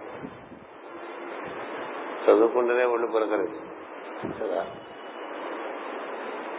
అంచేత ఎంత పుణ్యం ఆరాధన బట్టి పురుషుడు ఎంత దానం చేసుకుంటే అంత మంచి సంతానం. గుర్తుపెట్టు ముందుకు పనికి వస్తుంది ఇప్పుడు ఇంకా సంతానం కనేసే సమయం కూడా దాటిపోయింది రాదు తెలిస్తే మాకు ఉపయోగం? ముందు కదా నీ ఈ మొక్క మీరు ముందు చెప్పాలంటే ముందు జన్మకని చెప్తున్నా. అంతే అంతకన్నా అంచేత ఇచ్చట కృషి రూపమైన సస్యలక్ష్మి అని అర్థం. సంవత్సర పురుషుడు అలా ఋతులు పట్టుకొస్తూ ఉంటే పాడి పంట పండొస్తుంది కదండి. ఆ సస్యలక్ష్మి దక్షిణ. దాన్ని వినియోగం చేయటంలో ఉంది దక్షిణ. సస్యలక్ష్మిని వినియోగం చేయటంలో దక్షిణ ఉంది అందుకనే అన్నం పారైపోకండి అన్నం వేస్ట్ చేయబోకండి వృధా చేయబోకండి అని చెప్తూ ఉంటారు కదా. అది ఎక్కడి నుంచి వచ్చింది? మన కంచంలోకి ఎంతెంత ప్రయాణం అయ్యి వచ్చిందండి? ఓ మెతుకు మన కంచంలోకి ఓ మెతుకే కాదు ఓ వంకాయ అయినా సరే. వంకాయ అంటే చిన్నదని కాదు. ఏదైనా మన కంచంలోకి రావడానికి ఎంత ప్రయాణం జరిగింది దానికి? కదా? అదలా సముద్రంలోంచి ఆకాశంలోకి వెళ్ళి ఆకాశంలోంచి భూమి మీదకి వచ్చి భూమి మీద ఎక్కడో పడి అది రకరకాలుగా పడి రకరకాలుగా మూలుస్తుంది కదా. వాటన్నిటినీ మనం జాగ్రత్తగా పోగేసుకుని అక్కడి నుంచి ఇక్కడికి ఇక్కడి నుంచి అక్కడికి సరఫరా చేసుకుని అది మన ఇంట్లో తెచ్చుకుని మన డబ్బాల్లో పెట్టుకుని అక్కడి నుంచి తీసి మనం ఉంచుకుని మనం తెచ్చుకుని మనం కంచంలో పెట్టుకుని అట్లా విసిరి పారేసాం అనుకోండి. పారేసాం. నీకేం తెలుసు? తెలుసా? తిన్నంత తిని పారేసినంత పారేస్తూ ఉంటారు కదా. వాడికి లక్ష్మి. ఎందుకని? పిసినారిగా ఉండమని చెప్పను కానీ ఏది వృధా చేయకూడదు. వృధా చేయకూడదు పరమగురు జ్వాలా కూడా మాట చెప్పాడు. ఈ ప్రపంచంలో ధనవంతులు విసిరి పారేసి వృధా చేసే దాంట్లో పది వంతు ఇది తిన్నంత తిని పారేస్తారే? ఆ పారేసే దాంట్లో పది వంతు కనుక సవ్యంగా డిస్ట్రిబ్యూట్ చేస్తే ఈ భూమి మీద అసలు దారిద్ర్యమే ఉండదని చెప్పాడు. అంచేత అవి ఇవి పారేసేందుకు అందుకని మనకి ఇదివరకు చక్కని సిస్టమ్ ఉండేది సమాజంలో. మనం తిన్నంత తినే ముందే తీసి పెట్టాలని చెప్పేగా ముందు. అది అది ఉత్తమం. తిన్న తర్వాత మిగిలిందన జాగ్రత్త చేసి ఆకలిగా ఉండే వాళ్ళకి పెట్టేయాలి ఖాళీగా ఆకలి లేని వాళ్ళకి పెట్టకూడదు. వాళ్ళకు కూడా పెడితే ఇంకా మిగిలితే జంతువులకు పెట్టమన్నారు. ఈ ముక్కలు ఉంటాయి తొక్కలు అవన్నీ కోసేసి ఉంటాయి కదా. అవన్నీ వేసి పూల మొక్కల్లో వేయమన్నారు. తోటకూర అవి ఇవి కోసేసి మీతో ఉంటాయి కదా పూల. ఇంకా ఏవో తోట ఉంటుంది అక్కడ వేయమన్నారు. ఎట్లాగైనా everything must be utilize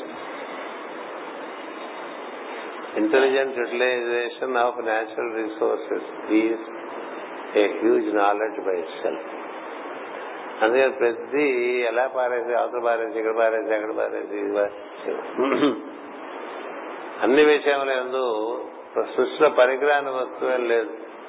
అన్ని పనికొచ్చేది అది ఎక్కడ వినిమయం అవుతుందో అక్కడ చేర్చగలగటం అనేటువంటిది ఒక జ్ఞానం. అలా ఉన్నవాడికి ఈ దక్షిణ అనేటువంటి ప్రజ్ఞ ఇతని ఎందు బాగా దాక్షిణ్యం కలిగి ఉండి చక్కగా పోషించుకుంటుంది. అంచేత దక్షిణ అనగా యజ్ఞమునందు చేయు వినిమయ స్వరూపమైన దాన స్వరూపమైన సంపద. ఇతర కృషి రూపమైన అనే అర్థం మొట్టమొదటిగా ఈ భూగోళమున కృషి విద్యయు సంవత్సర స్వరూపము పుట్టినవని అర్థము. భూగోళం ఏర్పడటం అనే కథ మనకి తర్వాత వస్తుంది అది. అందుకని క్రోనలాజికల్గా తీసుకోవద్దని చెప్పా. భూగోళం పుట్టడం అనేటువంటి కథ ధ్రువోపాఖ్యానంగా వస్తుంది. అది ఉత్తానపాదుల కథగా వస్తుంది. భూగోళం పుట్టేసిన కథ ఇక్కడ మనకి ముందు కపిలుడు వచ్చేప్పటికే భూగోళం ఏర్పడిపోయింది. అంటే ఏది ముందు ఏది వెనక కొంత దూరం వెళ్ళిన తర్వాత తెలుసుకోవడం కష్టం బాగా నువ్వు దాని ఎందు కృషి కలిపి దీని తర్వాత ఇది దీని తర్వాత ఇది దీని తర్వాత ఇది అని చెప్పుకోవాలి అంచేత ఇక్కడ ఏం జరిగింది? ఈ భూగోళము నందు కృషి విద్యయు సంవత్సర స్వరూపం పుట్టినవని అర్థం. అంతకుముందు ప్రజాపతులు మొదలగు వారికి మన భూ సంవత్సరములు లేవు. ప్రజాపతులకి భూ సంవత్సరాలు ఉండవు దివ్య సంవత్సరాలే ఉంటాయి. దివ్య సంవత్సరాలే ఉంటాయి. అంతకుముందు భూమియే లేదు గనక వారి సంవత్సరముల మానవులు సంవత్సరముల మానవులు వేరు. అది ముందు చెప్పుకున్నాం మనం ద్వితీయ స్కంధంలో చెప్పుకున్నాం దివ్య సంవత్సరాలు. పదివేల దివ్య సంవత్సరాలు అంటే ఏమిటిది నాలుగు వేల దివ్య సంవత్సరములు అంటే ఒక దివ్య కృత కృతయుగం అని కృతయుగం అని. మూడు వేల దివ్య సంవత్సరములు త్రేతాయుగము. రెండు వేల దివ్య సంవత్సరములు కలియుగము. పదివేలు ప్లస్ సంధ్యలు. అవన్నీ అప్పుడు లెక్కలు వేసుకుని చెప్పుకున్నాం. పాతరాధ మాసంలో అక్కడి నుంచి రిట్రీట్ వెళ్ళాం. అక్కడి నుంచి ఇక్కడికి వచ్చాం కదా. ఏది ఎప్పుడు ఎక్కడ చెప్పుకున్నాం కూడా అలా గుర్తు వచ్చేస్తుంది కదా. అంటే ఇవాళకి మనకి మనస్సు అష్టాన్ని వచ్చిందనుకోండి విశ్వనాథ స్వామిలో అప్పుడెప్పుడు యూనివర్స్ పాఠ పాశ్చాత్య పాఠాలు చెప్పినప్పుడు ఒక విశ్వనాథ స్వామి క్లాస్ అక్కడ చెప్పా. అక్కడ వచ్చింది మనువు అనేది మనువుల గురించి అప్పుడు చెప్పుకున్నాం. అలా మనకి బాగా ఇవన్నీ వీళ్ళంత వరకు అంటే ఏదో పిచ్చి పిచ్చివన్నీ గుర్తెచ్చుకోవడం కన్నా కదా. మనసు వదిలేస్తే ఎప్పుడు పాస్ట్లోకి పోతూ ఉంటుంది. కదా. లేకపోతే ఏదో కోరికల్లోకి పోతూ ఉంటుంది. అలా పోకుండా దీన్ని ఒక ఓ మెమరీ టెస్ట్ మెమరీ గేమ్ కింద ఆడుకున్నాం అనుకోండి ఇవి గుర్తొస్తుంది అంచేత వీళ్ళకి ఆ సంవత్సరంలో వరాహమూర్తి భూమిని ఉద్ధరించిన తర్వాత స్వయంభవుని బిడ్డల కడ నుండి భూమిపై సంవత్సరమానము. మనవులు ఎప్పుడు వచ్చారండి? స్వయంభవ మనవు ప్రజాపతుల తర్వాత వచ్చిన వాళ్ళు కదా. ప్రజాపతుల తర్వాత మనవులు. ప్రజాపతులు నాలుగో అంశంగా వచ్చారు. ఇది పంచమహాపాతకాలు కుమారులు రుద్రులు తర్వాత ప్రజాపతులు నాలుగు. మనవులు ఏడో అంశంగా వచ్చారు. అప్పటి మనవులు ప్రజాపతుల తర్వాత వాంగ్మయము ఆ పైన సరస్వతి ఆ పైన మనసు అంత మనవులు. ఇప్పుడు మనవులు కథ చదువుకుంటున్నాం మనం. అంచేత ఈ మనవులు వచ్చేప్పటికీ ఈ భూమి కథల మీద మన కథలు వస్తాయి భూమి కథలు అని చెప్తున్నారు. ఎందుకంటే మనువు అడుగుతాడు స్వయంభవ మనువు రాగానే అడుగుతాడు. సృష్టి చేయి సృష్టి చేయని అంటున్నావు నాన్న ఎక్కడ చేయమంటావు అని అడిగాడు. కదా? అడిగాడు కదా మనకు గుర్తుంటే. అంటే అప్పుడు ఆ సృష్టి భూమి కోసం అప్పుడు యజ్ఞవరాహమూర్తి కథ అంతా చెప్పుకున్నాం అద్భుతంగా. కాబట్టి అప్పుడు భూమి వచ్చింది. ఆ భూమి బురదల్లే ఉంది. అది కూడా పూర్తిగా అవ్వలే పూర్తిగా అవ్వటం అనేటువంటిది అది ధ్రువుడు వచ్చిన తర్వాత అయింది. అంచేత ఈ కథలో మిమ్మల్ని కన్ఫ్యూజ్ చేయడం కూడా నాకు అంత ఇష్టం లేదు. మీకు గుర్తుంటే గుర్తుంచుకోవడం లేదా పక్కన బారేసి ముందు ముందుకు కదా? మాటి మాటికి పాతవన్నీ మీకు మర్చిపోయినవి కనకాపురం మీకు గుర్తొచ్చామనుకోండి ఈ కొత్త పాఠం మీకు ఎక్కదు పాత పాఠం ఎలాగో గుర్తుండదు. చివరి మెట్లు దిగి వెళ్తే ఏమీ తెలియని అయోమయమైనటువంటి పరిస్థితుల్లో వెళ్ళిపోతే బాగుండదు కదా? అలా చేయకూడదు. అంచేత దేవహూతికి కపిలుడు ఆధ్యాత్మిక విద్య ఉపదేశించి పెట్టలేకపోయిన తర్వాత సముద్రుడు కపిలను పూజించి కొంత స్థలము నివేశనము ఏర్పరిచినని చెప్పబడను కదా. అంటే కదా అంటే అంత ముందు చెప్పాం కదా అంటున్నారు ఇప్పుడు నేను చెప్తున్నట్టే. కపురుని కాలం నుండి సముద్రము తగ్గి భూమి ఎక్కువ భాగం బయటపడిందని అర్థము. అప్పటి నుండియే కృషి విద్య ప్రారంభమయ్యను. మరియు సిద్ధులు చారణలు గంధర్వులు అప్సరలు అప్సరసులు మునులు కపులని స్థుతించని చెప్పబడిన కదా. స్థుతించిన వారిలో నరులు లేరు. అప్పుడు స్థుతించిన వాడగా కపిల నాటికి దేవహూతియు ఆకూతియు ప్రసూతియు ప్రియవ్రతులు ఉత్తానపాదులు కలిగినవి వీరే మొదటి మానవులు. వీరు కూడా దేవతత్వం మానవత్వం కలిసిన వారు. అనగా వీరి వల్ల రాబో మానవులకు లక్షణములు ఏర్పడను. ఆకూతి అనగా కోరిక దేవహూతి అనగా యజ్ఞమునకు రమ్మని దేవతలను కేకపెట్టుట. ప్రసూతి అనగా గర్భధారణము. శిశువుని ప్రసవించుట. ప్రియవ్రతులు అనగా ఒకరి అందు ఒకరికి ప్రియపడుట అను లక్షణముగా లక్షణము వ్రతముగా సృష్టికి ఇచ్చినవాడు. ఉత్తాన పాదనగా ఒక పాదమును ఒక పాదము లంబకోణముగా నిలిపినవాడు. ఉత్తానమనగా తొంభది నామలు లేక భాగలు లేక డిగ్రీలు. అప్పటికి భూమధ్య రేఖయు ఉత్తర దక్షిణ ధ్రువములు ఏర్పడినవి. భూమి యొక్క గోళ కేంద్రము నుండి భూమి మధ్యరేఖ ఒక గీత ఉత్తర ధ్రువునకు ఒక గీత గీచినతో ఈ రెండుటి నడుమన సమకోణం ఉండను. అందు ధ్రువం ధ్రువం వైపునకు ప్రసరించు రేఖయే ఉత్నపాదుడు ఉత్తానపాదుడు అంటే ఉత్తర ధ్రువం నుంచి భూమి కేంద్రంలో ఒక గీత గీసి అది భూమధ్య రేఖ దగ్గర నుంచి ఇలా మళ్ళీ గీత గీసి భూమధ్య రేఖ ఉంది. ఉత్తర ధ్రువం నుంచి దక్షిణ ధ్రువంకి ఒక రేఖ గీసాం అనుకోండి ఈ భూమధ్య రేఖ ఈ ఉత్తర దక్షిణ ధ్రువాల రేఖ అంటే ఒక వెర్టికల్ హారిజాంటల్ ఎక్కడ కలుస్తాయో అక్కడ ఏర్పడిన లంబ కోణాన్ని ఉత్తాన పాదము అన్నారు. అలా ఎవరు చెప్పరు. ఇది చెప్పాలంటే అది మనకు వెనకాల ఉన్నారు ముగ్గురు. వారందరూ అందించిన విద్య. అది మాస్టర్ గారు మనకి ఇవన్నీ తీసుకొచ్చి ఇందులో పెట్టేసి అందుకని వ్యుత్పత్తి అర్థం చాలా ముఖ్యం ప్రతిదానికి ఇక ఉత్తాన పాదని చూద్దాం అనుకుంటే కుంభకోణంలో ఒక ఆలయం ఆలయం. ఆ ఆలయంలో అలా విష్ణువుతో పాదం ధరించినట్టుగా ఉంటుంది. అలా అంటే నిలబడి ఉంటాడు ఒక్కాలు ఇలా మనం పెట్టలేం. ప్రయత్నం కూడా చేయొద్దు మీరు. లంబకోణంగా. చిన్నతనంలో సులభమే పెద్దది చేయలేం కదా. అంచేది ఇది ఉత్తాన పాదం ఉత్తాన పాదం ఏంటంటే ఉత్తర ధ్రువం ముందు అసలు ఏమైందంటే భూమికి భూమికి ధ్రువం ఉత్తర ధ్రువం ఏర్పడింది. ఇంకా అప్పుడు దాని ఉత్తరం ఉండడానికి వీలేదు. ఒక వెరుపూలు ఏర్పడింది. ఒక వెర్లుపూలు ఏర్పడి దాని చుట్టూ అలా చుట్టూ చోట్లో ఉండేటిదంతా కూడా ఒక డిప్పలాగా ఏర్పడడం మొదలుపెట్టింది. తిరగేసిన యాంటీనా లాగా. డిష్ యాంటీనా తిరగేస్తే ఎట్లా పైన ఎట్లా అది ఎందుకు లేండి మనకి? డిష్ యాంటీనా నారింజ పండు బత్తాయి పండు తీసుకోండి.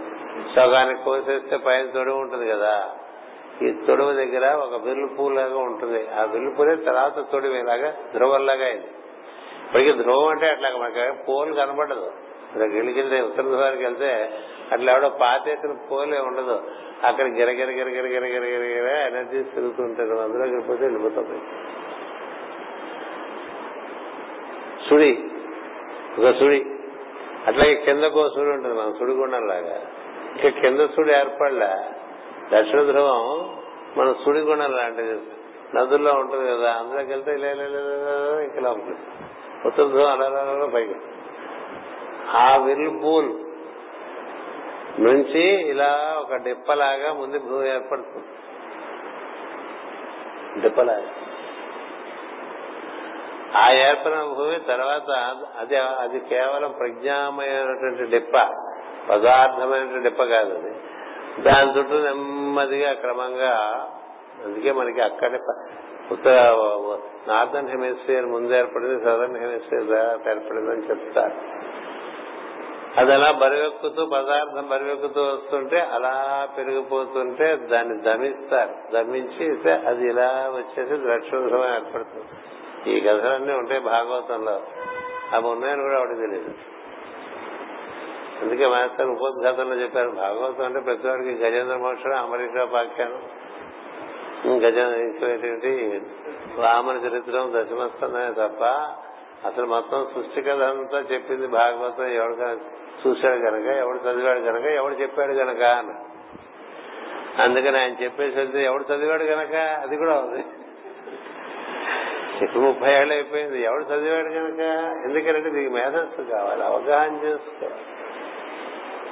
ఇక్కడి నుంచి కదా అట్లా కపిలుడు దేవత అట్లా కూర్చుని కబులు చెప్పుకున్నట్టుగా ఉండదు. ఇక్కడి నుంచి మీకు ఈ చతుర్థ స్కంధం పంచమ స్కంధం షష్టమ స్కంధం పళ్ళుడిపోయేటుంటాయి నవ్వుతూ ఉంటాయి. అంటే జాగ్రత్తగా చెప్పుకుంటూ వెళ్ళాలి. అంచేత ఉత్తానపాదనగా తొంభై నామలు. నామలు అంటారు డిగ్రీస్ నామలు. నామాలు కాదు. అంటే భాగలని అర్థం. తొంభై నామలు గల సమకోణము అప్పటికి భూమధ్య రేఖయు ఉత్తర దక్షిణ ధ్రువములు ఏర్పడినవి. ధ్రువములే ఏర్పడినాయి. గోళ కేంద్రము నుండి భూమధ్య రేఖకు ఒక గీత ఉత్తర ధ్రువములకు ఒక గీత గీత రెండు నడుమున సమకోణమును. అందు ధ్రువం వైపునకు ప్రసరించ రేఖయే ఉత్తాన బాధుడు మనం చెప్తుంటాం కదండి హారిజాంటల్స్ మీట్ వెర్టికల్స్ అంటాం స్టైల్గా కదా? కదా? హారిజాంటల్స్ మీట్ వెర్టికల్స్ అనేటువంటి మనకి అక్కల్ట్ మెడిటేషన్ ఉంటుంది. అంటే ఈ భూమధ్య రేఖ నుంచి అలా వచ్చి అలా ధ్రువాన్ని ఈ ధ్రువాన్ని పట్టుకుని ఉత్తరముఖంగా వెళ్ళటం అనేటువంటిది ఈ ముందు అక్కడికి రావాలి. అసలు వెర్టికల్ లెవెల్స్ ఉంటుంది అంచేత ఇక్కడ ఈ వెర్టికల్ ఉత్తాన పాదులు అంటే ఇది ప్రియవ్రతులు అంటే ఏమిటి? ఒకరి అందు ఒకరికి ప్రియత్వం. అదంటేనే కదా సృష్టి. అదే ఇసుక రేణువుల్లో ఉంటాం. ఇసుక రేణువులకి మా బంకమట్టికి ఏమిటి తేడా? ప్రియత్వమే తేడా. అందుకని ఇసుకలో ఏం పెరగదు. వెళ్ళి మందార మొక్క వేసుకున్నారంటే బీచ్లో ఇసుకలో పెరగదు కదా. ఎందుకని అక్కడ ప్రియత్వం లేదు. ప్రతి అణువు ఇంకో అణువు పక్క పక్కనే ఉంటాయి కానీ సంబంధం ఉండదు. సంఘాల సభ్యులాగా. కదా?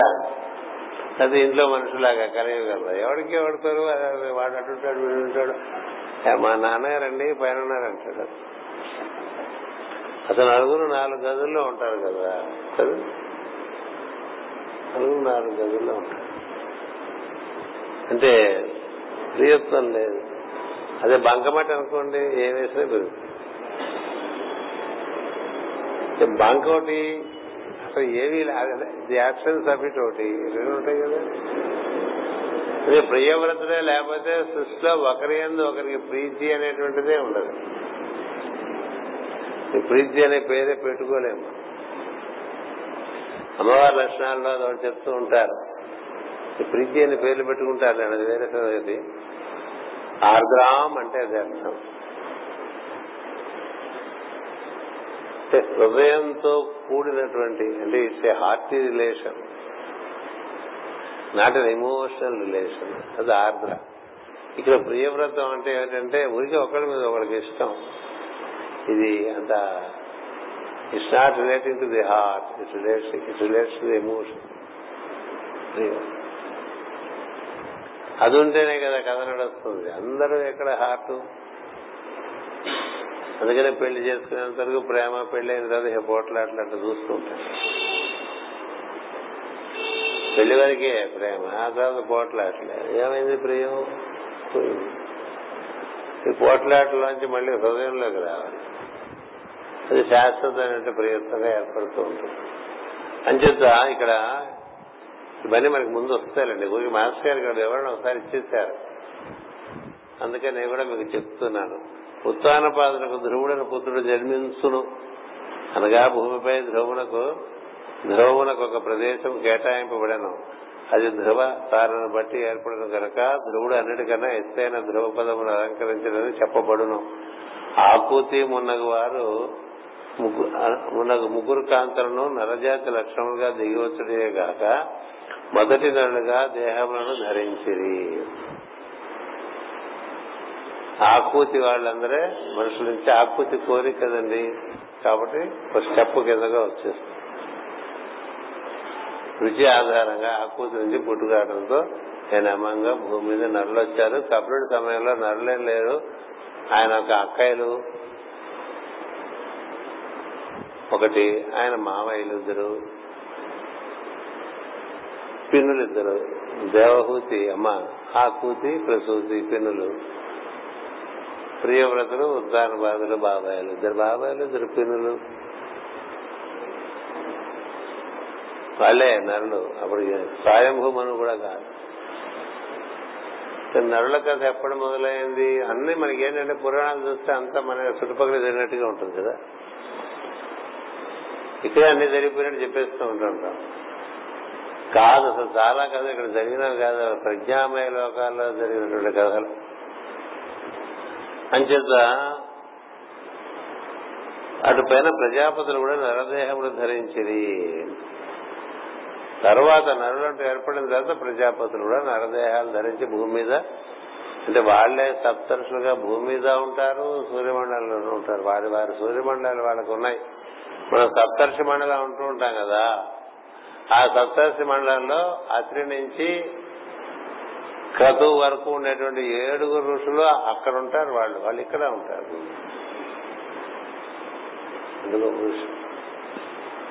సప్తర్షులు అక్కడ ఉంటారు. వాళ్ళకి అది ఒరిజినల్ ప్లేస్. ఇక్కడ కూడా ఉంటారు మన కోసం. దేహం ధరించి ఉంటారు. అది తమాషా. వారి యొక్క ప్రజ్ఞలకు సంబంధించినటువంటి వారు భూమి మీద ఏడుగురు ఉన్నారు. వారినే మన పరమ గురువు లెక్కలో ఏడు కిరణముల గురువులుగా చెప్తూ ఉంటాం. Seventh day master seventh day master ఊరికే వ్యామోహ పడిపోతూ ఉంటాం కదా. అంటే క్రతు మహర్షి యొక్క ప్రతినిధి ఇక్కడ అట్లా.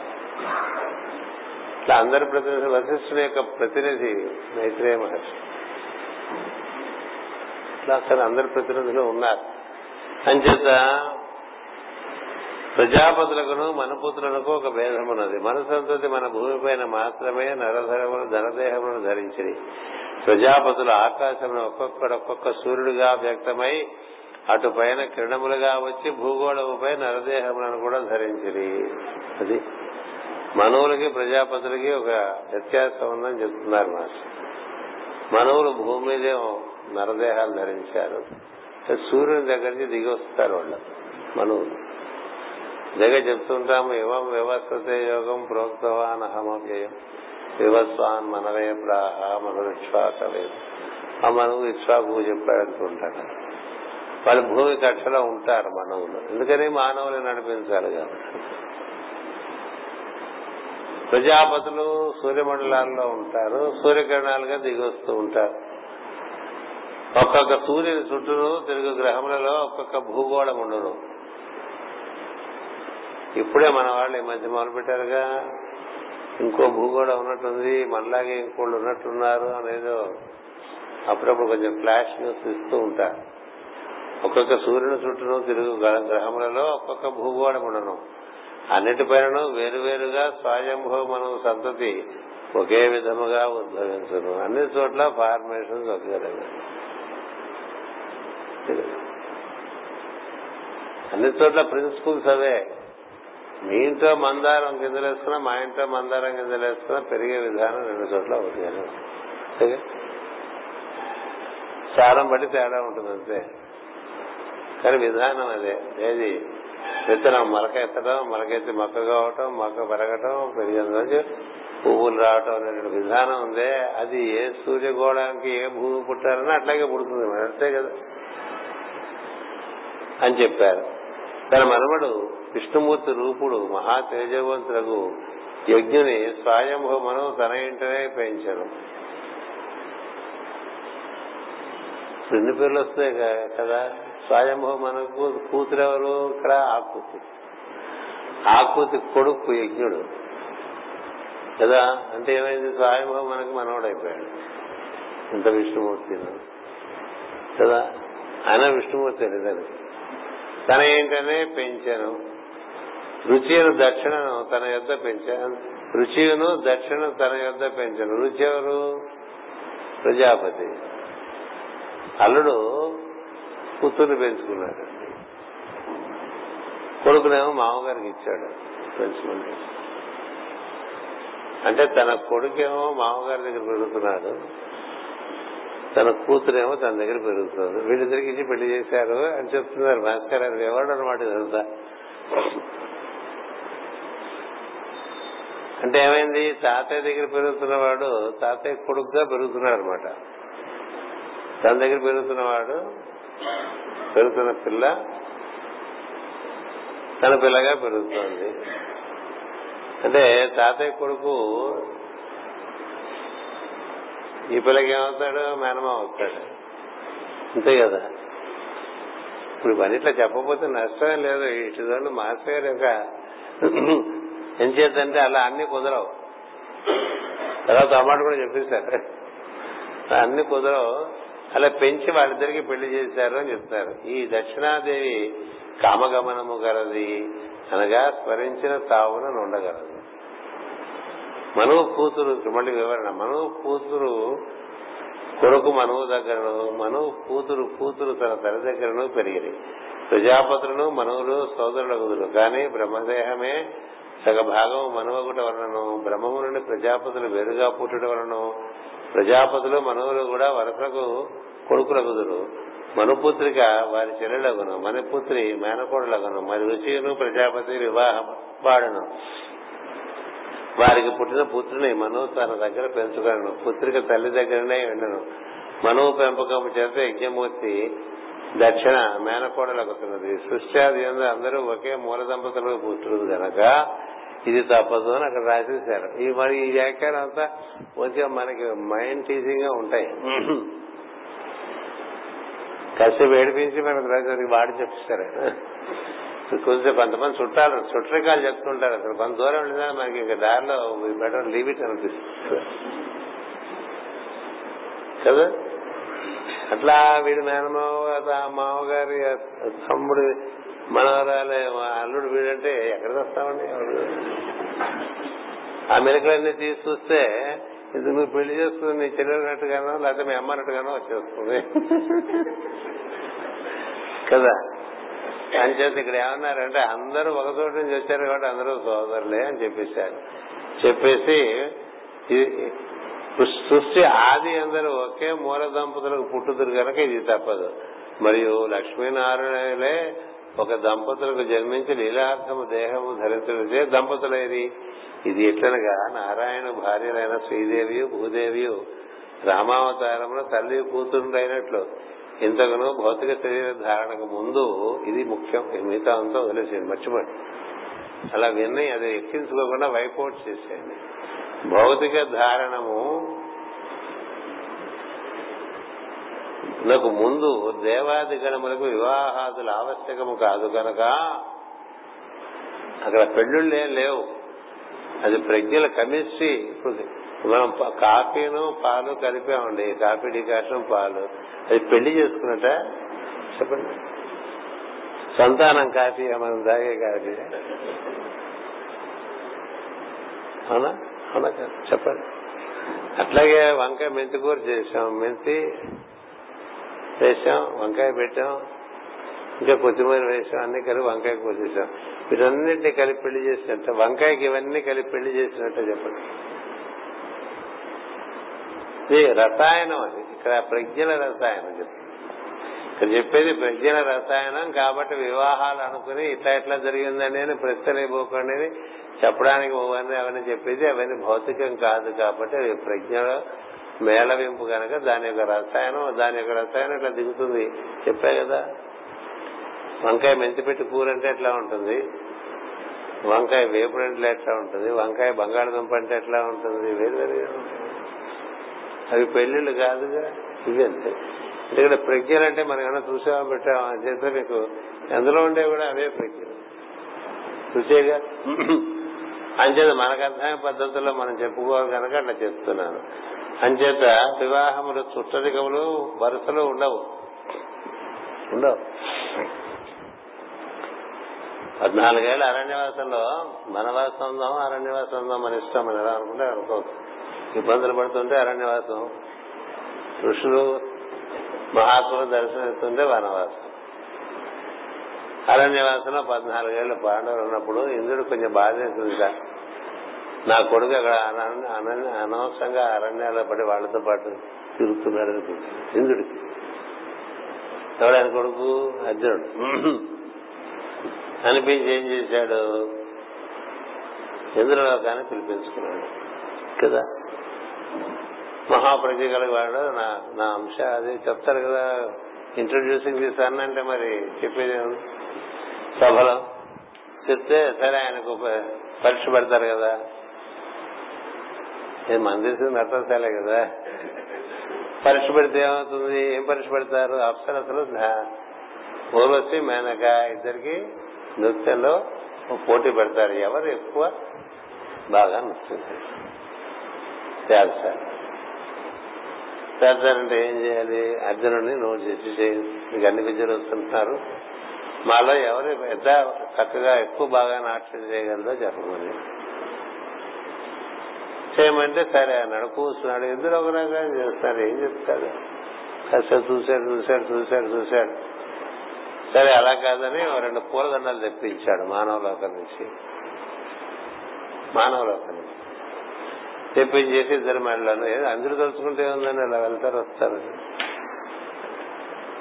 వేసేసారు మెడలో వేసేసారు డాన్స్ చేయమన్నాడు. చేస్తుంటే బాగా డాన్స్ చేసి చేసి చేసి చేసి చేసి చేసి చేసి చేసి చేసి చేసి చేసి చేస్తుంటే అప్పుడు ఏమైందంటే ఒక అప్సరస పూలదండ ఇంకోళ్ళ అప్సరస అప్సరస పూలదండ కన్నా కొద్దిగా వాడింది కొద్దిగా కాబట్టి ఆమె ఈమె కన్నా ఉత్తమమైనది నర్తకి అందరూ సంతోషించారు అందరికీ ఆమోదయోగం అయిపోయింది బాగుంది ఆ తర్వాత మేనక ఆవిడ గెలిచింది. సరే ఈయన ఉంటాడు కదా ఐదేళ్ళు ఉండమన్నాడు. ఐదేళ్ళు ఉంచున్నాడు అర్జునుడు లక్కీ ఫెలో. పద్నాలుగేళ్ళలో ఐదేళ్ళు తప్పించేస్తున్నాడు తొమ్మిదేళ్ళే ఉన్నాడు. అరణ్యవాసం. ఏ తీరా అజ్ఞాతవాసం ముందు వస్తాడు. అంచేత అప్పుడు ఈ తను పెంచుకున్నాడు కదా అందుకని అప్సరస ఏం చేసింది? ఈయన ఒంటరిగా ఉన్నాడు వచ్చేసింది. వచ్చేసి మనం నేను అంటే నాకు చాలా ఇష్టం. అంచేత మరి మన ఇద్దరం అలా వెళ్దాం. అలా వెళ్దామంటే అర్జునుడు ఒప్పుకోడు. ఒప్పుకోడు. తప్పమ్మా. తప్పే నాకే తప్పు లేదు. నాకే తప్పు లేదు. నాకుందండి. నాకుందండి. ఇది సినిమాలో చూపించలేదు నేనే చెప్తున్నా. నాకుంది. ఎందుకని? ఇతడు నరదేహంలో ఉన్నాడు ఇతనికి వరసలన్నీ ఉన్నాయి. ఆమె నరదేహంలో లేదు అది దివ్య ప్రజ్ఞ. కావాలంటే రూపం ధరిస్తుంది అని చెప్పేసరికి ఆమె సంతోషిస్తుంది తనకు ఉండేటువంటి ప్రజ్ఞ ఒకటి నిగ్రహ శక్తి ఒకటి చాలా ఆనందిస్తుంది. ఈ లోపల ఇంద్రుడు వస్తాడు. నిన్ను నేను పరీక్ష చేయడానికి ఇట్లా పంపించానంటాడు. ఇట్లా పరీక్ష చేయడానికే పంపించాను నేను అంటాడు. అని నువ్వు ఈవిడేం చేస్తుంది లోపల? నువ్వు నన్ను నిరాకరించావు కాబట్టి నువ్వు సంవత్సరం పాటు నపుంసకుడిగా ఉండమంటుంది అది వరం నీకు నీకు ఆ వరం ప్రసాదించాం మేము. ఇప్పుడు అజ్ఞాతవాసులు నేను నువ్వు ఎక్కడ దాక్కున్నా పట్టుకుంటారా? నేను చాలా సులభం గుర్తించడం. అని అర్జునుడు ఎక్కడున్నా వెలిగిపోతూ ఉంటాడు. అందమైన వాడు ఎలాంటి బట్టలు వేసుకుని అందంగానే ఉంటాడు కదా. మనల్ని ఎక్కడ దాక్కోగలడు? ఎవరైనా పట్టేస్తారు అర్జునుడు అర్జునుడని. అంచేత ప్రత్యేకంగా నీ కోసమని నేను ఏర్పాటు చేశాను. నువ్వు వెళ్ళిపోయి ఇట్లా. నపుంసకుడుగా వెళ్ళిపోమంటాడు. అందుకని నపుంసకుడిగా ఉండి బృహన్నల వేషంలో అక్కడ డాన్స్ నేర్పుకుంటూ ఉంటూ ఉంటూ అజ్ఞాతవాసం చేస్తాడు. ఎందుకు చెప్తున్నానంటే నరదేహానికి ధర్మాలు ఉన్నాయి నరదేహం లేకపోతే ధర్మాలు లేదే ఉన్నాయి అంచేత యజ్ఞమూర్తి సకల మంత్రములకు అధిదేవత. అతని వివాహం వివాహమాడను వారు మొదటి దంపతులు గనక అది నిషిద్ధము కాకపోయాను. ఇప్పుడు మనకి అర్థమైపోయింది ఇది నిషిద్ధం కాదు అని చెప్పి. ఇప్పుడు జర్సీ పాల్లో కలిపినా కాఫీ వచ్చేస్తుంది మేకపాలలో కలిపినా కాఫీ వచ్చేస్తుంది గేదె పాలలో కలిపినా కాఫీ వచ్చేస్తుంది. ప్రజ్ఞలకి ఏంటండి? ప్రజ్ఞలకి ప్రజ్ఞలకి రెండు కలిస్తే దానికి కెమిస్ట్రీ ఏమిటో చూసుకోవాలి అంతే. కెమిస్ట్రీ చదువుకుంటే వాళ్ళు బాగా చదువుతారు. రసాయన శాస్త్రం ఎందుకన్నారు?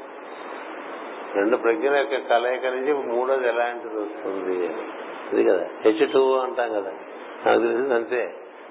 కెమిస్ట్రీ చదవబోయి కామర్స్లోకి వచ్చేసాను. అంచేత ఆ విధంగా జరిగింది. ఈ ఆది దంపతులకు యాములు అనబడు పన్నెండుగురు పుత్రులు పుట్టి అది మనకు ముఖ్యం. ఏమైంది? రుచి ప్రజాపతికి ఆకూతి దేవికి పెళ్ళి చేస్తే ఇద్దరు పుట్టుకొచ్చారు యజ్ఞుడు దక్షిణ.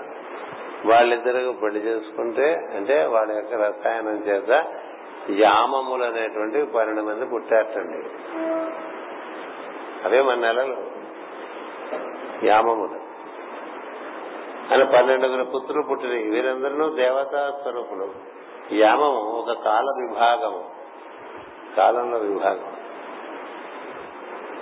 భూమి సూర్యుని మహిమ వలన తన చుట్టూ తాను తిరుగుట ఆరంభమైన దినము ప్రమాణము పుట్టాను. భూమి సూర్యుని వలన సూర్యుని మహిమ వలన తన చుట్టూ తాను తిరుగుట ఆరంభమైన ఆరంభమై దిన ప్రమాణము పుట్టాను. దేని వల్ల తిరుగుతోంది భూమి అంటే సూర్యుని వల్లే తిరుగుతోందని మనం అర్థం చేస్తాం సూర్యుడు వచ్చి దగ్గర నుంచి వచ్చే కిరణములు ప్రభావం చేత భూమి తన చుట్టూ తను తిరుగుతూ ఉంటుంది.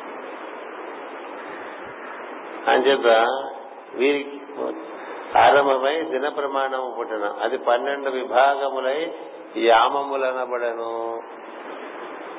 యామములు. అంటే ఏమైంది? ఒక రోజు ఇరవై నాలుగు గంటలు అంటే రెండు గంటలు ఒక యామం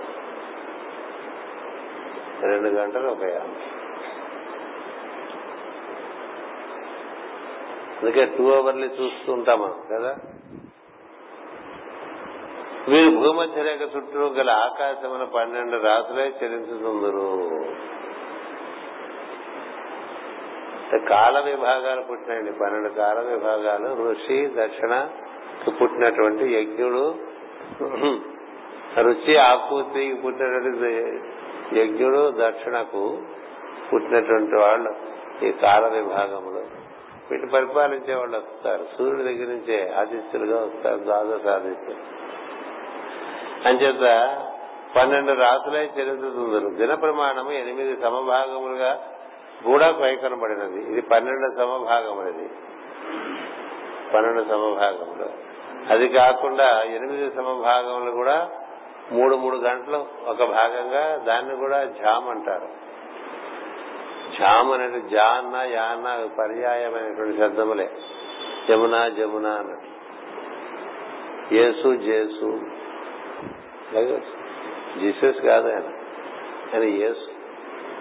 యేసు కాదు ఈశుడు అన్నారు. ఈసు యేసుడు అయిపోయాడు. యేసుడు జేసుడు అయిపోయాడు. జేసుడు జీసస్ అయిపోయాడు. ఏదో అయిపోయాడు అట్లా. అందుకని యా జా. యజము జయము అని చెప్తూ ఉంటారు. అంచేత ఆ యామములు అందొక్కటి మూడు గంటల ప్రమాణములను వీరినే జాములందరూ. యామమాన శబ్దములకు యమించినది లేక లేక విభాగము అని అర్థము. యామములు మొదటగా నేర్పడట వేదమున యమీ యమ సంవాదము రూపమున చిత్రింపబడను.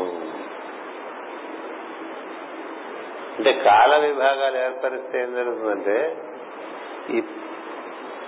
ఈ పని టైంకి ఈ పని టైంకి ఈ పని ఈ టైంకి ఈ పని ఈ టైం కానీ రెగ్యులేషన్స్ వస్తాయి. యమం అంటే అంటే రెగ్యులేషన్. యమ నియమాలు అంటూ ఉంటాం కదా. యమము అంటే రెగ్యులేషన్. Is a regulator. ఎవరు? యముడు. According to the time regulate చేస్తారు అందుకని ఏ సమయంలో ఏం చేసుకోవాలి అని చెప్పాలంటే ముందు విభాగాలు ఏర్పడతారు ఆ కాలంలో విభాగాలను యామములు అన్నారు అలాంటివి పన్నెండుగాను గుర్తించారు ఎనిమిది గాను గుర్తించారు. అంతవరకు చెప్పాముదా మరి. ఎనిమిది ముప్పై అయింది. యామం అన్నప్పుడు మనం కూడా ఇప్పటి నుంచి ఇప్పటి వరకు అనుకుని దాని దాటేస్తూ ఉంటాం కదా. అంచేత అప్పుడు ఇప్పుడు మనకు గంటన్నర అవుతుంది సరిగ్గా. మామూలుగా అలాగే జరుగుతుంది. అంచేత ఇవాళ మనం కొత్తగా తెలుసుకుంది ఏంటంటే ఆ కూతికి ఎవరు పుట్టారు? ఆ పుట్టిన వాళ్ళకి ఎవరు పుట్టారు? అనేటువంటి విషయాన్ని తెలుసుకున్నాం. ఈ లోపల మీరు పాత కథ అంతా వీలుంటే నాలుగు వారాలు ఖాళీ ఉంది. అసలు ఈ చతుర్ముఖ బ్రహ్మకి ఆయన నుంచి పుట్టుకొచ్చిన వాళ్ళని చెప్పా ఇప్పుడు మాటి మాటికి. ఆయనట పుట్టాడు అని చూశాడు విరాట్ పురుషుడు పురుషుడు బుడ్లో వచ్చి విరాట్ పురుషుడు ఎట్లా పుట్టాడు? అండంలోంచి పుట్టాడు కదా? అన్న విరాట్ అనేటువంటి అండంలోంచి పుట్టాడు. విరాట్ అనే అండం ఎట్లా ఏర్పడింది? ఇరవై ఏడు తత్వాలతో ఏర్పడి ఇరవై ఏడు తత్వాలు ఎక్కడి నుంచి వచ్చినాయి? అలా వెనక్కి ఒకసారి మనం ఫ్లాష్ బ్యాక్ వేసుకుంటే అది అసలు అప్పుడప్పుడు తలుచుకుంటూ ఉంటే మనకి ఇవి గుర్తుండిపోతాయి. లేకపోతే క్రమంగా మనం మేధస్సులో జడిపోతే చిల్లర విషయాలన్నీ వచ్చేస్తాయి కదా మనసులోకి. చోట్లేక ఎక్కువ ఎక్కువ.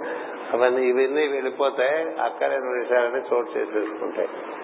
అని చెప్పి ఆ విధంగా దాన్ని స్మరిస్తూ ఉండండి. యమి యామ సంవాదం అనేటువంటిది వేదంలో ఉంది సార్. ఇది కూడా మనకి భాగవతంలో మాస్కరిస్తారు యమి యామ సంవాదం. అంచేత పన్నెండు విభాగముల కాలానికి భూమి చుట్టూ సంవత్సరంలో ఏర్పరచడం అనేటువంటిది జరిగింది అనేటువంటి విషయం మనం ప్రస్తుతానికి గుర్తుపెట్టుకుంటే చాలు. స్వస్తి.